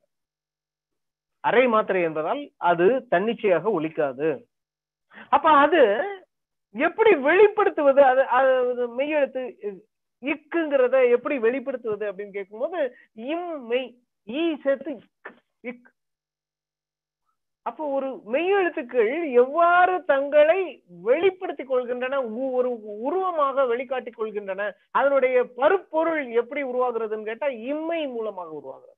இதைத்தான் இம்மைங்கிற வார்த்தை சொல்றேன். இம்மைன்னா இந்த உலகம். இந்த உலகம் இந்த மெட்டீரியல் இப்போ மெய் அப்படிங்கிறது அடிப்படையான ஒரு மௌனம். அது ஆதி மௌனமாக சொல்லப்படுகிறது. ஆதியிலே மௌனம் இருந்ததுன்னு சொல்லப்படுகிறது. அந்த ஆதி மௌனம் எப்படி இருந்தது அப்படிங்கறதெல்லாம் வேற விஷயங்கள். அது அந்த நம்மளுடைய அயத்துதாசர் புத்தகத்துல அது பற்றியான விரிவான ஒரு உரையாடல் இருக்கு. ஆர்வம் உள்ளவங்க அதை வாசிக்கலாம். அப்போ அந்த மௌனத்திலிருந்து அந்த மௌனமான பதினெட்டு மெய்களையும் உங்களுக்கு பருப்பொருட்களாக மாற்றுவது என்ன அப்படின்னு கேட்டா அது பருப்பொருட்கள்னா ஆப்ஜெக்டா இந்த ஒரு உறுப்புகளாக. வரையறுக்கப்பட்ட பௌதீக உறுப்புகளாக எது மாற்றுகிறது அப்படின்னு கேட்டா ஈ சேர்த்த மெய். இக் இச் இம் இக் இட் இப்.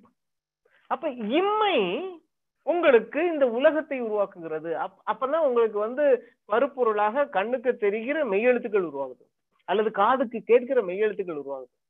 அதுக்கு முன்னாடி இருக்க வரைக்கும் அந்த ஈ சே- இம்மையாக மாற்றப்படுகிற வரைக்கும் மெய் வந்து ஒழிப்பில்லாதது. மௌனமாக இருக்கிறது. இந்த இம்மைதான் உங்களுக்கு உயிரோடு புணர்ந்து உயிர்மையாக மாறுகிறது அப்படின்னு.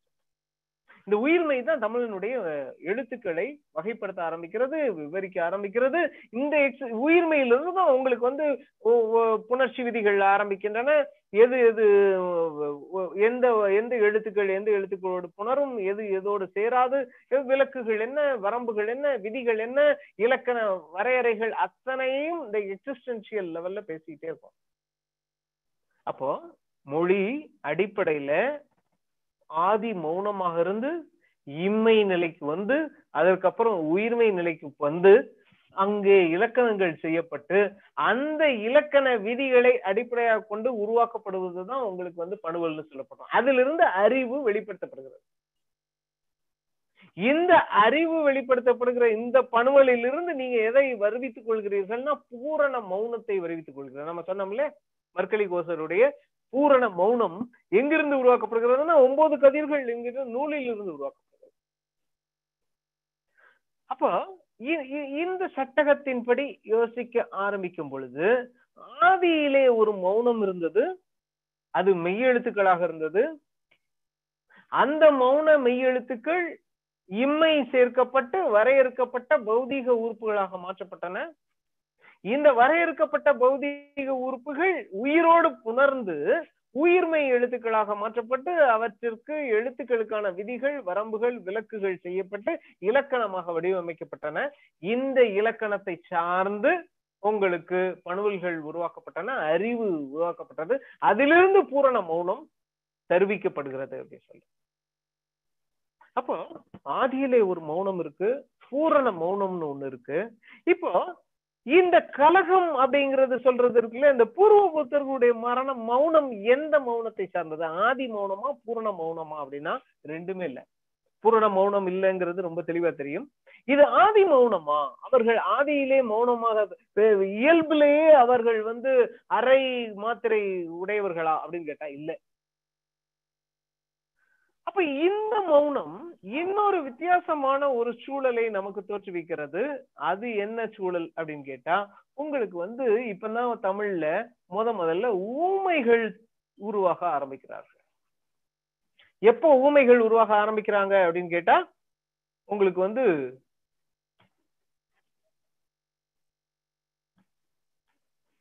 எப்போ வந்து விதிகள் வரம்புகள் விலக்குகள் உருவாக்க ஆரம்பிக்கிறீர்களோ அப்போ மொழியில ஊமைகள் உருவாக ஆரம்பிக்கிறாங்க. ரொம்ப இன்ட்ரெஸ்டிங்க ஊமை அப்படிங்கிறது உங்களுக்கு வந்து ரொம்ப அடிப்படையில பேச்சு அப்படின்னு சொல்றோம் இல்லையா? அந்த பேச்சு அப்படிங்கிறது அடிப்படையில மொழியினுடைய ஆரம்ப காலகட்டத்துல பேச்சு வடிவத்துல தான் இருந்ததுன்னு சொல்றோம். அப்போ எல்லாருக்குமே பேச முடிந்தது ஒரு ஒரு ஒரு ஒரு காலகட்டத்தை யோசிச்சு பாருங்க. பேச்சுங்கிறது ஒரு சமூகத்தினுடைய கருத்து புலப்படுத்தம் இன்றைக்கு வந்து பேச்சுங்கிறது இயல்பான ஒரு காரியமாக எல்லாருமே நினைச்சிட்டு இருக்கிறோம் ஆனா முத முதல்ல வாய்மொழி பேச்சு வந்து உருவாகி இருந்த ஒரு காலகட்டத்தை யோசிச்சு பார்த்தீங்கன்னா அப்போ அந்த பேச்சுங்கிற வடிவம் ஒரு பெரிய இலக்கண சார்ந்த விஷயம் அல்லது ஒரு குழுவினுடைய சட்டத்திட்டங்கள் விதிமுறைகள் சார்ந்து அன்னைக்கு பேச கற்றுக்கொள்வது இன்றைக்கு எழுத கற்றுக்கொள்வது எவ்வளவு சிரமமானதோ அதே மாதிரி அன்னைக்கு பேச கற்றுக்கொள்வதும் சிரமமானதாக இருந்தது. அப்ப பேச்சுங்கிறது ஒரு பெரிய தொழில்நுட்பம். ஒளியின் மூலமாக கற்ப க- கட்டமைக்கப்படுகிற ஒரு பெரிய தொழில்நுட்பம்.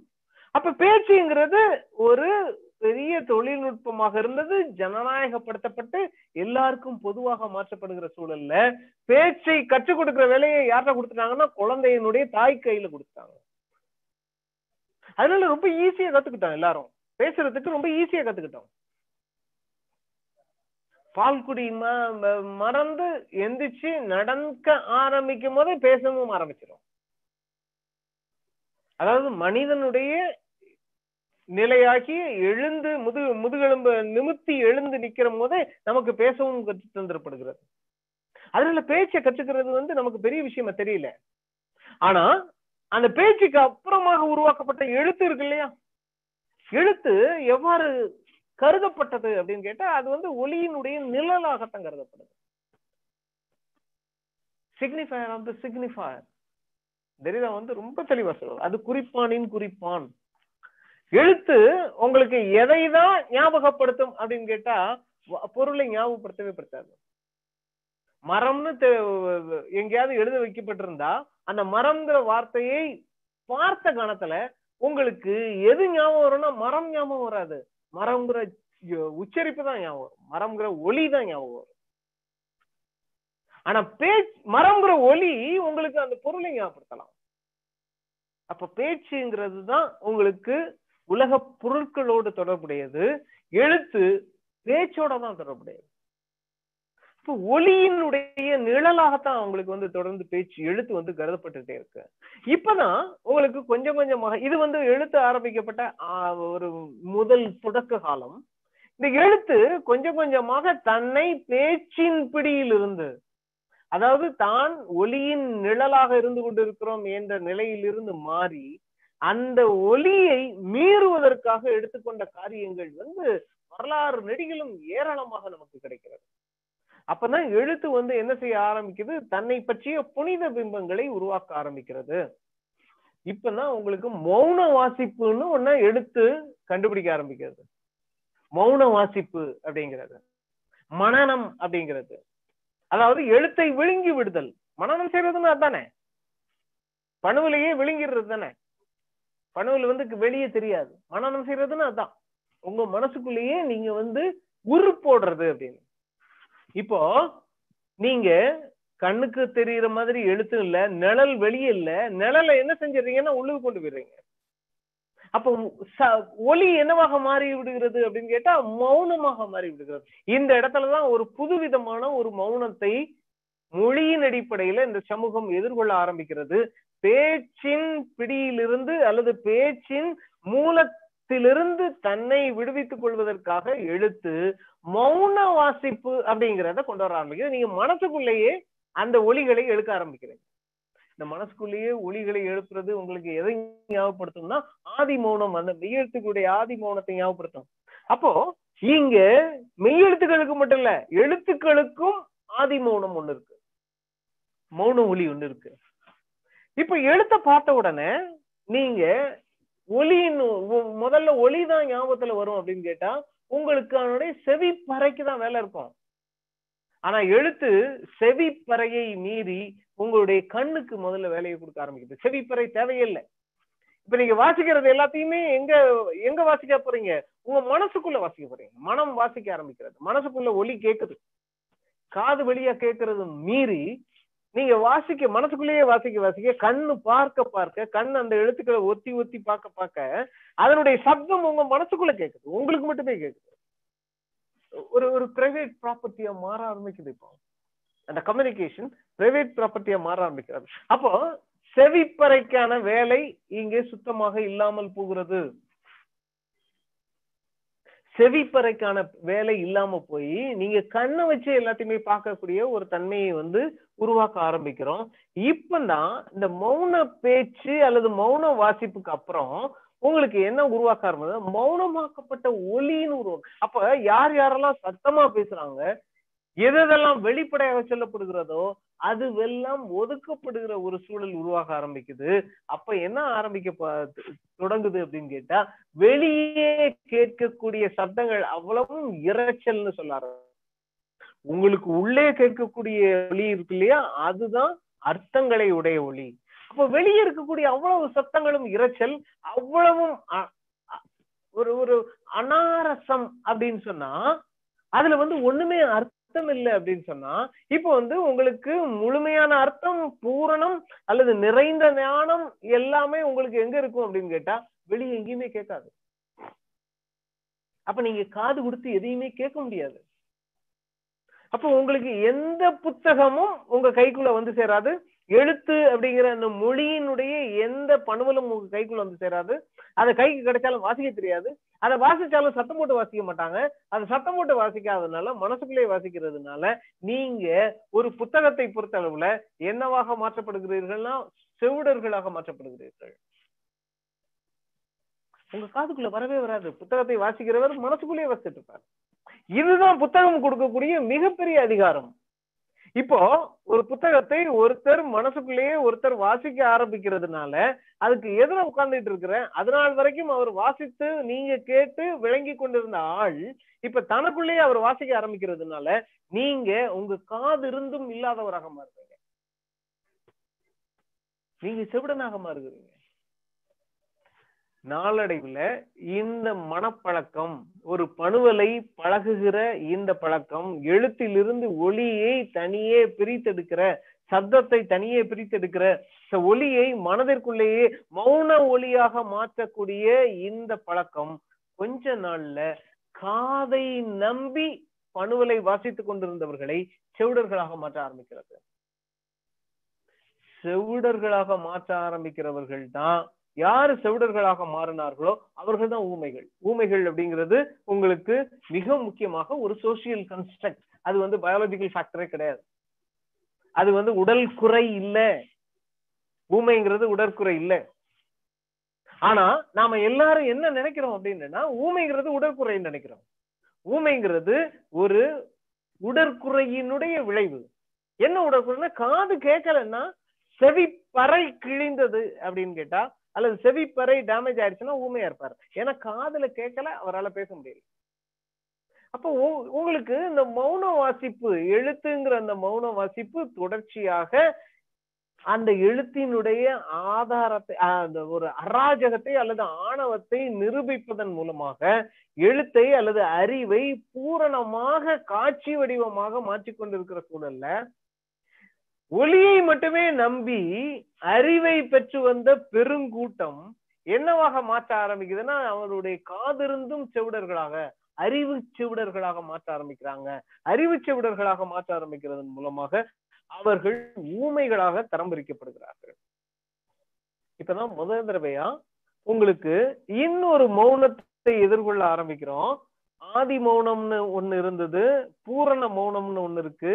இங்க வந்து சமூகம் தனது இயங்குதளத்தில் உருவாக்கப்பட்ட போலியான மௌனம் ஒண்ணு உருவாக்கப்படுகிறது. இந்த மௌனம் ஒரு பெரிய அதிகாரத்தினாலும் ஒரு பெரிய மேலாண்மையானாலும் ஒரு அராஜகத்தினாலும் உருவாக்கப்பட்டது. இது எதனுடைய அராஜகத்தினால் உருவாக்கப்பட்டதுன்னா அந்த எழுத்து என்கின்ற தொழில்நுட்பத்தை தனக்குள்ளே வைத்துக் கொண்டிருந்த ஒரு சின்ன குழுவின் அராஜகத்தினால் பெரும் குழு என்னவாக மாற்றப்படுகிறது அப்படின்னு கேட்டா அறிவிற்கான காதுகளை இழந்தவர்களாக. அதனால் அறிவிற்கான வாயை இழந்தவர்களாக பேச்சை இழந்தவர்களாக மௌனமானவர்களாக அறிவு மௌனிகளாக அல்லது ஊமைகளாக மாற்றப்படுகிறார்கள் அப்படின்னு சொல்லி. இந்த ஊமைகள் தான் உங்களுக்கு சமூக உருவாக்கத்தினுடைய மிக முக்கியமான காலகட்டம் அப்படின்னு சொல்றோம். அப்ப என்றைக்கு ஒரு அறிவு ஒரு குழுவினுடைய அல்லது ஒரு தனிநபர் சில தனிநபர்களுடைய சொத்தாக மாற்றப்படுகிறதோ அன்றைக்கு மீதமுள்ள அத்தனை பேரும் ஊமைகளாக மாற்றப்படுகிறார்கள். அப்ப வாய்ஸ்லெஸ் அப்படிங்கிறது உங்களுக்கு எங்கிருந்து உருவாக ஆரம்பிக்குது அப்படின்னு கேட்டா இந்த விதிமுறைகள் அதாவது நீங்கள் அறிவு என்று நம்பக்கூடிய இந்த விதிமுறைகளை சார்ந்து யார் வந்து இயங்கவில்லையோ அவர்கள்லாம் ஊமைகளாக மாற்றப்படுகிறார் ஆனா உண்மையிலே அவங்க ஊமை இல்ல. அவங்க உண்மையிலே மௌனமா இல்ல. உங்களுடைய விதிகளின்படி உங்களுடைய விதிமுறைகளின்படி நீங்க வைத்துக் கொண்டிருக்கிற ஒலிகளின் அடிப்படையில அவங்க பேசல. அவங்களுடைய பேச்சு நீங்க கேட்கிற காது உங்களுடைய காதின் தன்மையில இல்ல. நீங்க இதைத்தான் மொழின்னு வரையறுத்து வச்சிருக்கீங்கல்ல அந்த அடிப்படையில இல்ல. ஏன் இல்லாம போனது அப்படின்னா உங்களுடைய மொழி வரையறைகள் இலக்கணங்கள் விதிமுறைகள் விலக்குகள் அவர்களை செவிடர்களாக மாற்றி இருக்கிறது அவர்கள் செவிடர்களாக மாற்றியதனால் மாறியதால் அது அந்த அந்த செவிடு அப்படிங்கிறதும் அவர்களுடைய பயாலஜிக்கல் ஃபீச்சர் இல்ல. அவர்கள் பிறப்பிலேயே செவிடர்கள் இல்ல. உங்களுடைய சமூக உருவாக்கம் உங்களுடைய பண்பாட்டு உருவாக்கம் உங்களுடைய மொழி உருவாக்கம் அவர்களை செவிடர்களாக மாற்றி இருக்கிறது அவர்கள் செவிடர்களாக மாற்றப்பட்டதால் ஊமைகளாக இருக்கிறார்கள். அந்த ஊமைகளாக இருக்கிறதால் அவர்களுக்கு ஒரு மௌனம் சொல்லப்படுகிறது. அந்த மௌனம் துக்க மௌனம் அப்படின்னு இந்த துக்க மௌனத்தை தான் உங்களுக்கு யார் வந்து உடைக்கிறா அப்படின்னு கேட்டா அயோத்திதாசருடைய கருத்துப்படி பூர்வ பௌத்தர்கள் முதல்ல உடைக்கிறாங்க. இந்த அநியாயம் இங்கே இந்த அராஜகம் வேஷ பிராமணம் என்கின்ற பெயரில் நடக்க ஆரம்பிக்கும் பொழுது பூர்வ பௌத்தர்கள் முதல்ல இந்த மௌனத்தை உடைக்கிறாங்க. இந்த துக்க மௌனத்தை உடைக்கிறாங்க. அவர்கள் மீது திணிக்கப்பட்ட மௌனத்தை உடைக்கிறார்கள். அப்ப இந்த மௌனத்தை உடைக்கும் பொழுது அவர்கள் செய்யக்கூடிய வேலை என்னவாக சொல்லப்பட்டதுன்னா பெரும் பறைதலாக சொல்லப்பட்டது. பறைதல் என்கின்றது ஒரு பெரிய ஒரு ஒரு மான மானக்கேடான விஷயமாக சொல்லப்பட்டது. ஏன்னா அவங்க பேசக்கூடாதுங்கிறது அர்த்தம். அதனால் அவர்கள் விலக்கி வைக்கப்பட்டார்கள் அப்படிங்கிறது அயோத்திதாசருடைய வாதம். அப்போ வாய்ஸ்லெஸ் அப்படின்னு நாம வந்து ஃபுக்கோல இருந்து தொடர்ச்சியாக பேசிக்கொண்டே வருகிறோமே அந்த வாய்ஸ்லெஸ் அப்படிங்கிற அவர்களுடைய மௌனம் என்பது நாம் நினைப்பது போல் பெரிய அமைதியான மௌனம் இல்ல. எப்படி பூரண மௌனம்ங்கிறது பெரும் அறிவோ எப்படி ஆதி மௌனம்ங்கிறது பெரும் ஞா- ஒரு நறுமணமாக இருக்கிறதோ அதுபோல் இந்த துக்க மௌனம் என்கின்ற சமூகம் விதித்த மௌனம் இருக்கு இல்லையா? அந்த மௌனமும் மௌனம் இல்ல. மௌனம்ங்கிறது இந்த துக்க மௌனம் அப்படிங்கிறது இந்த மக்கள் மேல் திணித்த அவர்கள் ஊமை என்று சொல்லி அவர்கள் பேச முடியாதவர்கள் என்று சொல்லி அவர்கள் செவிடர்கள் என்று சொல்லி திணித்த மௌனம் என்பது அவர்கள் பேசிக்கொண்டிருக்கிற பேச்சை மதிக்காத மௌனம். அது அவர்கள் பேசிக் கொண்டிருக்கிறார்கள் ஆனா அந்த மௌனத்தை அவர்கள் மௌனமா இருக்கிறார்கள் ஏன் சொல்றோம்னா அவர்கள் நாம் விரும்புகிற ஓசையில பேசல. ஏன்னா நாம் விரும்புகிற ஓசையை அவர்கள் காதுகளுக்கு நாம் கொண்டு போய் சேர்க்கவே இல்லை. அவர்கள் காதுகளுக்கு கொண்டு போய் சேர்க்காததுனால அவர்கள் பேசக்கூடிய ஓசை நாம் பேசக்கூடிய ஓசையாக இல்லை. அதனால அவர்கள்ட்ட நாம் எதிர்கொள்ற மௌனம் என்பது கேளா ஓசையாத்தான் இருக்கு. அப்ப இப்போ இந்த துக்க மௌனத்தை எப்படி எதிர்கொள்வது அப்படின்னு கேட்கும்போது நீங்க வாய்ஸ் ஆஃப் த வாய்ஸ்லெஸ்ஸா இருக்கிறது இல்ல முக்கியம். அப்போ மௌனத்தை பேசுவது இல்ல முக்கியம். மௌனம் ஏற்கனவே பேசிக்கிட்டு இருக்கு. மௌனம் தொடர்ச்சியா பேசிக்கிட்டு இருக்கு. அந்த பேச்சு பூரா நாம என்னன்னு சொல்லிட்டு இருக்கோம்னா பறைதல்னு சொல்லிட்டு இருக்கோம். விளக்கப்பட்ட பேச்சுகள்னு சொல்லிட்டு இருக்கோம். பிற பேச்சுகள்னு சொல்லிட்டு இருக்கோம். இறைச்சல்னு சொல்லிட்டு இருக்கோம். அராஜகம்னு சொல்லிட்டு இருக்கோம். கலகம்னு சொல்லிட்டு இருக்கோம்.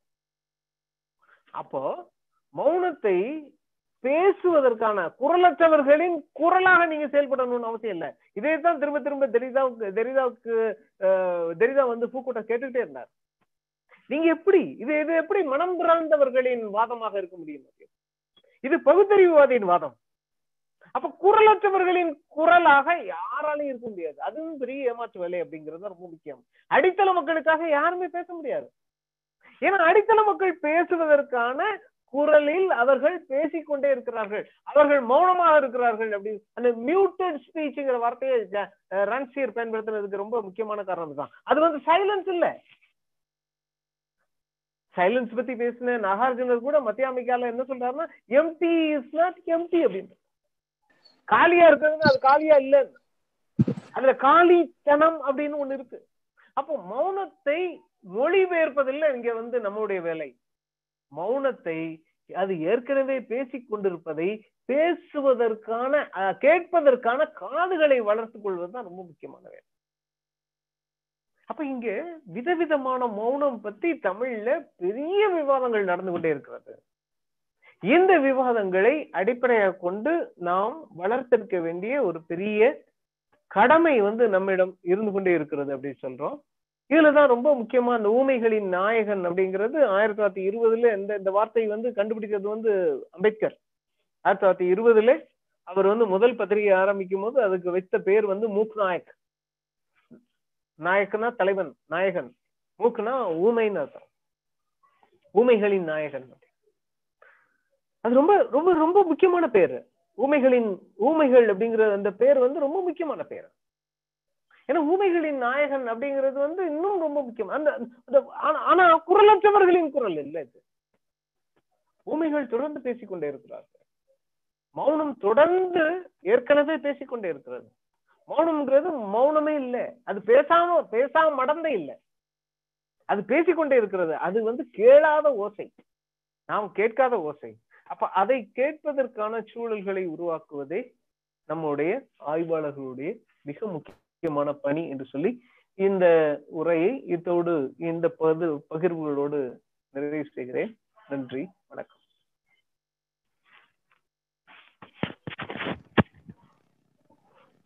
நன்றி ஐயா மிக சிறப்பான உரை. இனி ஐயாவுடைய உரை மீதான கலந்துரையாடல் நிகழ்வு பங்கேற்பாளர்கள் கேள்விகள் இருந்தால் கேட்கலாம் கருத்துக்களை பகிர்ந்து கொள்ளலாம்.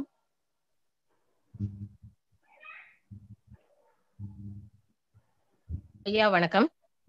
சொல்லுங்க.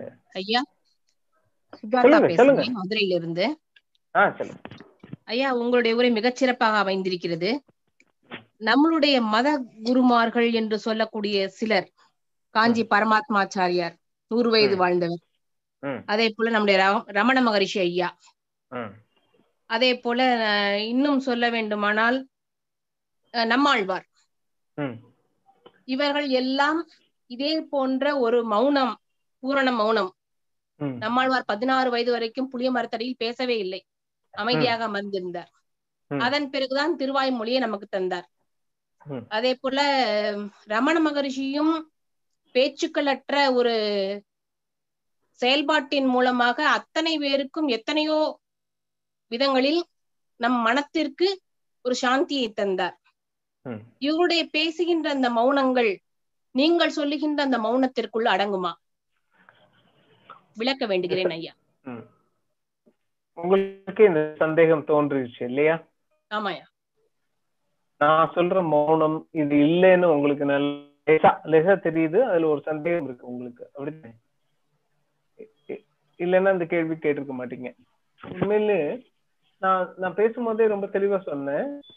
இந்த பூரண மூலம் நிறைந்த ஞானம் அப்படிங்கிறது வாழ்க்கையிலிருந்து உருவாக்கப்படுவதில்லை இந்திய தத்துவ தரிசனத்துல. அவர்களுடைய வாழ்க்கை செய்தியாக மாற்றப்படுகிறது அப்படின்னு என்னைக்குமே நமக்கு சொல்லப்பட்டதில்லை. யாருடைய வாழ்க்கையும் இங்கே செய்தியாக இல்லை. அவர்கள் தங்கள் வாழ்க்கையிலிருந்து கற்றுக்கொண்ட விஷயங்களை நமக்கு போதனைகளாக தரிசனங்களாக தத்துவங்களாக எழுதி வைத்திருக்கிறார்கள். அதிலிருந்து தான் அவர்கள் பூரண ஞானம் அடைந்தவர்கள் நம்ம தெரிவித்துக் கொள்கிறோம் அல்லது நாம கண்டுபிடிக்கிறோம். பூரண ஞானம்ங்கிறது புத்தருடைய வாழ்க்கையிலிருந்தோ அல்லது மகாவீரருடைய வாழ்க்கையிலிருந்தோ அல்லது மக்களி கோஷருடைய வாழ்க்கையிலிருந்தோ கற்றுக்கொள்வதில்லை. நம்ம இந்திய தத்துவ மரபு ஒரு முன்மாதிரியான வாழ்க்கையை சொல்லப்பட்டது இல்லை. இது பூரண ஞானம்ங்கிறது நமக்கு எப்படி சொல்லப்படுகிறதுனா இங்க தத்துவமாக சொல்லப்படுகிறது. நூலாக சொல்லப்படுகிறது அப்படி சொல்ல ஏன் அப்படின்னு கேட்டா உங்களுடைய மனித வாழ்க்கைங்கிறது ஏராளமான அனுபவங்களை சார்ந்தது. நீங்க வந்து ஒரு அவதாரமாக இல்லை அப்படின்னா நீங்க வந்து ஒரு ஒரு முன்மாதிரியாக கொள்ளக்கூடிய வாழ்க்கையை வாழவே முடியாது. ஏன்னா அவதாரங்கள்னால எது இப்படி சாத்தியமாகுது அப்படின்னு கேட்டா அது கதை தானே. நீங்க திருப்பி எழுதப்படுறது தானே. நிஜ வாழ்க்கையில இது சாத்தியமே இல்லை. அதனால ஒரு புத்தருடைய செய்தி வந்து அவருடைய வாழ்க்கை இல்ல. மாவீரருடைய செய்தி வந்து அவருடைய வாழ்க்கையில் ஆனா இயேசு கிறிஸ்துவனுடைய செய்தி அவருடைய வாழ்க்கைன்னு சொல்லிடுவாங்க. ஏன் அப்படின்னா இயேசு கிறிஸ்துவனுடைய வாழ்க்கை வந்து அது பின்னால் ஒழுங்கமைக்கப்பட்டது. அது எடிட் செய்யப்பட்டது. அது வந்து சென்சார் செய்யப்பட்ட ஒரு வாழ்க்கை. அதனால அவங்களுக்கு வந்து அது செய்தியா போயிருது. ஆனா இங்கே அந்த வாழ்க்கை வந்து செய்தியாக இங்கே கருதப்படுவதில்லை. நம் இந்திய தத்துவ மரபில் அல்லது தமிழ் தத்துவ மரபில் நாம் எதை செய்தியாக எதை அறிவாக சொல்லுகிறோம். அப்படின்னு கேட்டா அவருடைய பணுவலில் இருந்து அவர்கள் என்ன சொன்னார்கள்? என்ன போதித்தார்கள்? என்ன தத்துவம்? என்ன நிலை? அதனாலதான் தொடர்ச்சியா இவர்களுக்குள்ள விவாதங்கள் நடந்துகிட்டே இருக்கு. மணிமேகலையில உங்களுக்கு மணிமேகலை போய் சமய கணக்கர்கள் அத்தனை பேரையும் கூப்பிட்டு விவாதத்துக்கு அழைக்கிறாங்கன்னா விவாதம் தான் உங்களுக்கு அறிவை வந்து திரட்டுகிறது. நீலகேசியில குண்டலகேசிலையும் உங்களுக்கு தொடர்ச்சியாக விவாதங்கள் நடக்கிறத பார்க்கும்போது விவாதங்களின் மூலமாகத்தான் தத்துவ வி- மோதல்களின் மூலமாகத்தான் உங்களுக்கு அறிவு வந்து உருவாக்கப்பட்டுட்டே இருக்கிறத பார்க்கலாம். வாழ்விலிருந்து அறிவு நிறை ஞானம் உருவாக்கப்படுவதாக இந்திய தமிழ் தத்துவ மரபுகள் யோசிப்பதில்லை. நன்றி ஐயா. அடுத்து யாரேனும் கேள்விகள் இருந்தால் கேட்கலாம். கருத்துக்களை பகிர்ந்து கொள்ளலாம். வணக்கம் ஐயா. ஐயா வணக்கம். அஹ், சொல்லுங்க. ஐயா ஒரு கேள்வி ஐயா. இந்த நீங்கள் சொன்னது மார்க்சியம் ரெண்டு ரெண்டு பேர் மார்க்சியம் பேசுறீங்க. எபனேசர்னு ஒருத்தர் பேசுறாரு. யாரு யார் பேச போறீங்க முதல்ல? விவேகா லதாவா எபனேசரா? விவேகா லதா பேசுறீங்களா? நன்றி ஐயா. நான் அவர் பேசட்டும் என்று விட்டு கொடுத்தேன். பரவாயில்லை. நன்றி. நீங்க பேசுங்க. நீங்கள் சொல்வது போல தத்துவங்கள் என்று மிக பெரிய நபர்களை எல்லாம் சுட்டிக்காட்டினீர்கள்.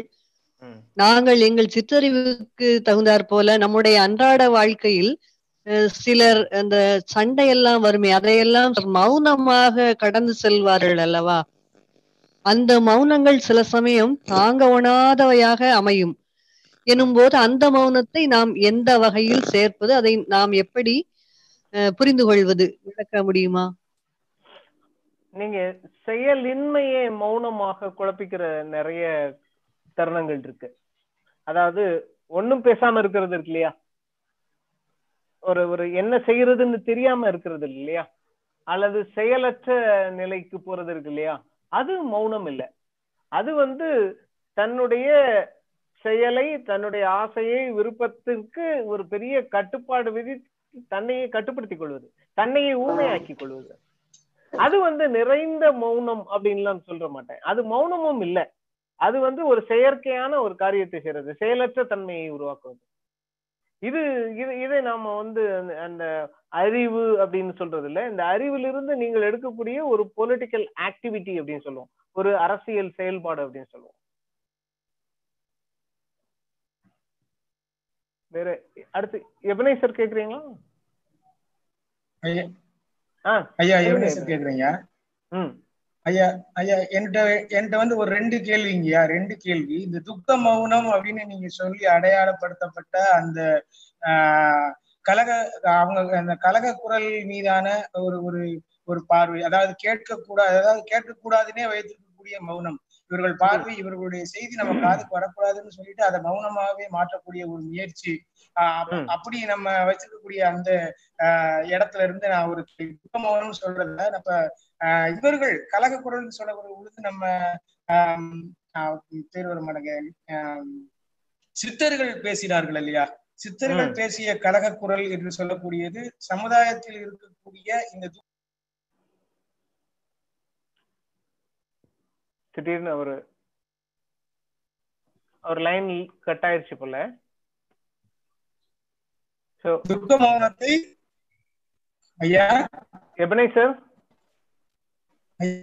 கேட்கலாங்களா ஐயா? எபனேசர் ஆஹ் உங்களுடைய எபினேசர் உங்களுடைய நெட்வொர்க் கொஞ்சம் ப்ராப்ளம் போல இருக்கு. மறுபடியும் முதல்ல இருந்து அந்த கேள்வியை கேளுங்க கொஞ்சம் தெளிவா. ஆ, ஐயா சரி கேக்குறீங்க சொல்றீங்க. துக்க மௌனம் என்ற ஒரு விஷயத்தை வந்து நம்ம பேசுறோம். இந்த. துக்க மௌனத்தை பற்றி சொல்லிக் கொண்டிருக்கிற பொழுது இந்த துக்க மௌனம் என்பது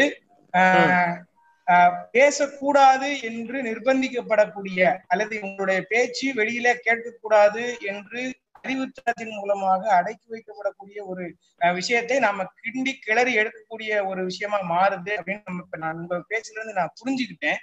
இது வந்து என்ன அப்படின்னா கேட்கப்படக்கூடாத ஒரு விஷயத்தை ஏதாவது. வெளி பேசக்கூடாது நீ சொல்லக்கூடாது என்பதை அடக்கி வைக்கப்பட ஆனால் அவர்கள் பேசிக் கொண்டிருக்கிறார்கள் அதைத்தான் நாம் கேட்க வேண்டும் அதற்கான செவிகளை நாம் உருவாக்கி கொள்ள வேண்டும் என்பது இந்த மௌனத்தில் இதுதான் துக்க மௌனம் என்பது நீங்களுடைய உங்களுடைய சாரமா நான் எடுத்துக்கிட்டேன் இப்ப. இப்போ நான் இப்போ சித்தர்கள் பேசியது என்ன விதமான ஒரு நிமிஷம் ஒரு? நிமிஷம் ஒரு நிமிஷம் இந்த இந்த இடத்துல நான் ஒரு சின்ன. ஒரு கிளாரிபிகேஷன் பண்ணிக்கிறேன் அதுக்கப்புறம் நீங்க உங்க கேள்வி கேளுங்க இந்த துக்க மௌனம். அப்படிங்கிறது பேசக்கூடாத விஷயம் இல்ல அவர்கள் நான் சொன்னேன் இல்லையா அந்த ஊமைங்கிறத சமூகம் உருவாக்குறது செயற்கையாக உருவாக்குகிறதுன்னு சொல்றோம் இல்லையா? சோ அவர் மௌனம் வந்து அந்த மக்கள் மீது அல்ல அந்த மாதிரியான ஆட்கள் மீது திணிக்கப்படுகிறது. அதனாலதான் அது துக்க மௌனம் சொல்றோம் சரி. அவர்கள் உண்மையிலேயே ஊமை இல்ல. அவர்களுக்கு உண்மையிலே ஊமை இல்ல. ஊமை இல்ல. அது ஊமைங்கிற பட்டம் அல்லது ஒரு நிலைப்பாடு அல்லது ஒரு தன்மை ஒரு தன்னிலை அவர்கள் மீது திணிக்கப்படுகிறது. அதனாலதான் துக்க மௌனம்னு சொல்றேன். இப்ப நீங்க கேளுங்க. சரி. இப்போ இந்த இந்த விஷயம் வந்து ரெண்டு பார்வையில எனக்கு படுது. ஒண்ணு வந்து இவங்க மூட மூட நம்பிக்கைகளோட அடிப்படையில திணிக்கப்பட்ட ஒரு மௌனத்தை கலகக்காரர்களாக இருக்கக்கூடிய சித்தர்கள் கிளறி இது இல்லை என்று புரிய வைத்தார்கள். இந்த இந்த ஒரு விதமான புரிதல் ஒண்ணு என்ன செய்யுது அப்படின்னா இதெல்லாம் மூட நம்பிக்கை. இதெல்லாம் வந்து நீங்க வந்து என்ன செய்யணும்னா தெரிஞ்சுக்கிடணும் அப்படின்னு சொல்லிட்டு உங்களுக்குள்ள இருக்கக்கூடிய துக்கம் இது. அல்லது உங்கள் உங்கள் மீது சாத்தப்படக்கூடிய உங்களிடமிருந்து உங்களிடமிருந்து திணிக்கப்படக்கூடிய அஹ், சில தவறான புரிதல்கள் இதெல்லாம் என்று சொல்லி அவர்கள் நம்மளிடம் இருக்கக்கூடிய அந்த துக்க மௌனத்தை வெளிக்கொண்டு வந்தார்கள் என்று சொல்லலாமா? சித்தர்களுடைய பார்வையில். இது ஒரு கேள்வி. இன்னொரு கேள்வி என்ன அப்படின்னு சொல்லி சொன்னால் நம்ம மார்க்சியம் பேசிக் கொண்டிருக்கிறோம் மேற்தட்டு மனம் என்றெல்லாம் பேசிக் கொண்டிருக்கிறோமே. இதுல அடித்தட்டு மக்கள் மீதாக முதலாளிகள் செய்து வைத்த ஒரு சுரண்டல் ஒரு உழைப்பு உழைப்பினுடைய ஒரு ஏமாற்றம் வலி இந்த விஷயங்கள் துக்க மௌனத்தில் அஹ், தொடர்புடையவையா? இவை இவர் அவர்கள் பேசுவது முதலாளி முதலாளிகளுக்கு வர்க்கத்திற்கு வந்து கேட்காமலேயே இருக்கிறது. இது இதை ஆனால் அவர்கள் கேட்பதை மறுக்கிறார்களே முதலாளிகள். இதையெல்லாம் நாம் இந்த விஷயத்தோடு சேர்த்து கொள்ளலாமா? இது இந்த ரெண்டு கேள்விகளுக்கும் எனக்கு பதில் தேவைங்க. இந்த சித்தர்களுடைய கலக குரல் இருக்கு இல்லையா? அந்த கலக குரலை நம்ம வந்து இந்த துக்க மௌனம் விதித்தவர்களின் வெளிப்பாடாக நாம கொள்ளலாமா அப்படின்னா அது கொள்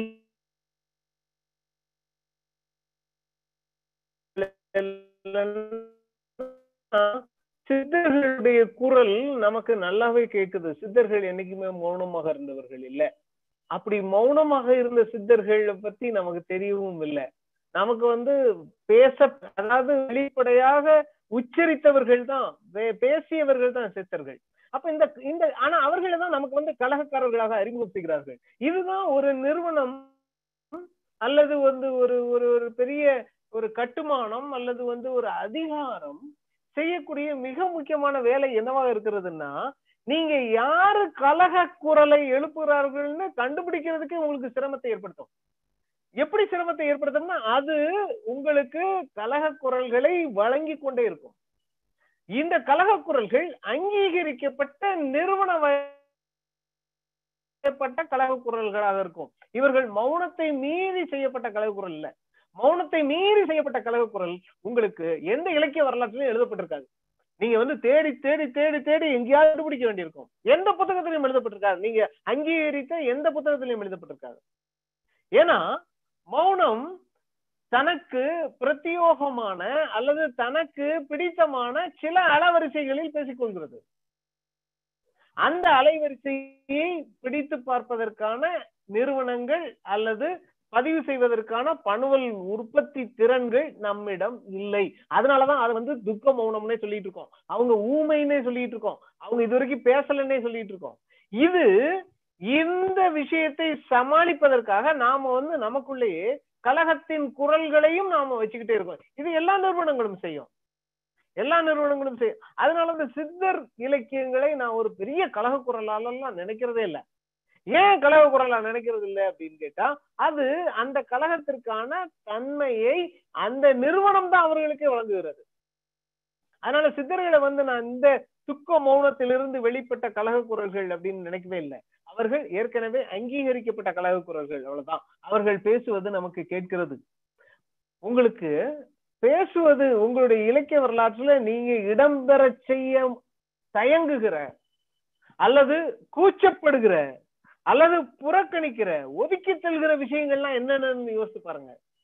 அந்த பாடல்கள் அந்த உருவாக்கங்கள் அவர் அவை எங்கிருந்து வருகின்றன யோசிச்சு பாருங்க. எந்த தளத்திலிருந்து உருவாகி அதுதான் மௌனத்திலிருந்து வந்ததாக இருக்க முடியும். இது ஒரு சின்ன உதாரணம் உங்களுக்கு. ஒரு ஒரு சின்ன கண் ஒரு என்ன ஒரு அடிப்படையான ஒரு எளிமையான ஒரு தேர்வு இது.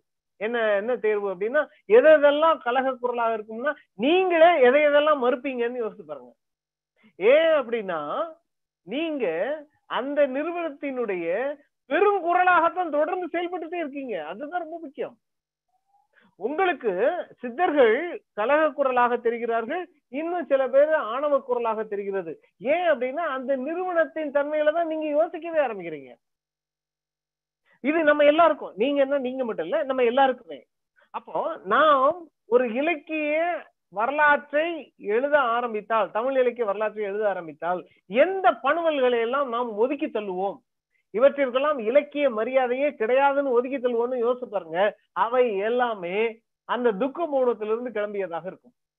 இது ஒரு இது ஒரு ஒரு எளிமையான வரையறை. ஆனா இது கண்டுபிடிப்பதற்கு எளிமையான விஷயம். ரெண்டாவது நீங்க வந்து இந்த சித்தர் பாடல்களை அடுத்து நீங்க இந்த துக்க மௌனம் அல்லது இந்த மாதிரியான விஷயங்கள் இதையெல்லாம் வந்து தமிழ் மரபுல எப்படி கண்டுபிடிக்கிறதுன்னு கேக்குறீங்க இல்லையா? எபனேசன் நீங்க ரெண்டாவது கேள்வி தானா? கேக்குறது இல்லையா? ரெண்டாவது கேள்வி ரெண்டாவது கேள்வி ரெண்டாவது கேள்வி வந்து இங்க மார்க்சியம் பேசுறோங்க மார்க்சியம் பேசுறதுல மார்க்சியம் சொல்லுது அடித்தட்டுமானம் மேற்கட்டுமானம் அப்படின்னு சொல்றோம். இதுல என்னுடைய துக்கம் துக்க மௌனம் என்று நம்ம நம்ம பேசுறது வந்து அடித்தட்டு மக்களுடைய குரலாக இருக்குமா என்பதுதான் இன்னொரு கேள்வி. நிச்சயமா நிச்சயமா. கீழே இருக்கிறவங்களுடைய ஏன்னா ஏன்னா வந்து ஒட்டுமொத்த சமூக நிறுவனமும் புறக்கணிக்கிற ஆட்கள் தானே? ஒட்டுமொத்த அதிகார நிறுவனமும் புறக்கணிக்கிறவர்கள் தானே இவங்க. அதனால நிச்சயமா அவங்களா தான் இருப்பாங்க. ஹலோ. சரிங்க சரி. நன்றியா நன்றி நன்றி. நன்றி. அடுத்து? வணக்கம் ஐயா. ஒரு சின்ன வேண்டுகோள். யாரு? ஐயா தண்டபாணி சென்னையில இருந்து ஐயா. சொல்லுங்க. இந்த தொக்க மௌனம் அடித்தட்டு மக்களை விட கீழே இருக்கிறவங்களுக்குன்னா அதுல இருந்து நம்ம மெய்ச்சுமை கொண்டு அல்லது மீள்பார்வை கொண்டு மேலே எழும்பி அவங்களும் ஒரு சாதனையாளர்களா வர்றதுக்கான இன்றைய சூழலில் உங்களுடைய பார்வையில என்ன கருத்தை சொல்ல வர்றீங்க ஐயா? சொல்லுங்க. விளங்கல திருப்பி கேளுங்க. நான் நான் என்பது கீழ்த்தட்டு மக்கள் அடித்தட்டு மக்களுக்குள்ளே நிகழ்ந்து கொண்டிருக்கின்ற ஓட்டமாக இருந்து கொண்டிருக்கின்ற அந்த நிகழ்வு இன்றைய சூழ்நிலையில அவங்க எல்லாம் மேல்தட்டு மக்களுக்கு இணையா வர்றதுக்கும் அந்த மௌனத்தை களைவதற்கும் தங்களுடைய பார்வையில் ஒரு சில சிந்தனை துளிகளை சொல்லுங்க ஐயா. நீங்க என்ன செய்றீங்க தண்டபாணி? நீங்க ஆய்வாளரா? நான் ஆய்வாளரா இருக்கேன் ஆய்வு மாணவரா இருக்கேன் ஐயா. எங்க என்ன மதுரை தமிழ்துறை. பண்றீங்களா? தமிழ் துறை தமிழ் துறையில ஆய்வு செஞ்சுட்டு இருக்கேன் ஐயா பக்தியில. ஒன்றரை மணி நேரமா இதைத்தானே பேசினேன் அதுக்கு தான் நீங்க இடையில வந்தீங்களோ? ஆமாங்க ஐயா கடைசியில வந்தீங்களோ? ஆமாங்க ஐயா ஆமாங்க ஐயா ஆமாங்க ஐயா ஆமாங்க ஐயா. பொறுப்பாளர்கள் வந்து இத இத ரெக்கார்ட் பண்ணிருக்காங்க யூடியூப்ல. நாளைக்கு காலையில வந்துரும். என்ன? சரிங்க சரிங்க நான் நன்றி நன்றி நன்றி நன்றி நன்றியா? நன்றி ஐயா. அடுத்து யாராவது விவாதங்கள்ல ஈடுபடுறதா இருந்தா ஈடுபடலாம்.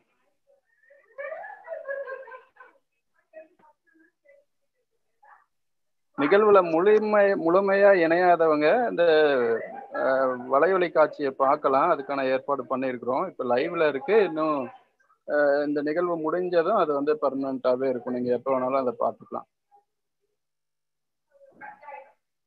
யாராவது கேள்வி கேட்குறீங்களா ஐயா வணக்கம். சென்னையில இருந்து. ஸ்டாலின். சொல்லுங்க ஸ்டாலின். ஐயா இப்போ பணுவல் அடிப்படையில இப்ப நம்ம பேசிக்கிட்டு இருக்கோம் ஐயா. அதே வகையில நமக்கு கலைகளும் அது சார்ந்த விஷயங்களும் இது கலக குரல்களாக வெளிப்படும் போது அதனுடைய நிலை என்னவாக இருக்கும்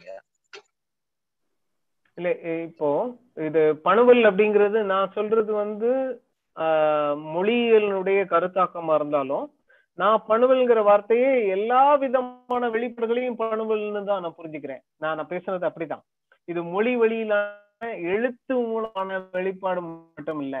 இதை இதையே நீங்க வந்து நான் உதாரணத்துக்கு இதை வந்து எழுத்துன்னு சொல்லிட்டு இருக்கேன். இதையே வந்து நீங்க வந்து கலைகள்ல செவியல் கலைகள்னு எடுத்துக்கலாம்.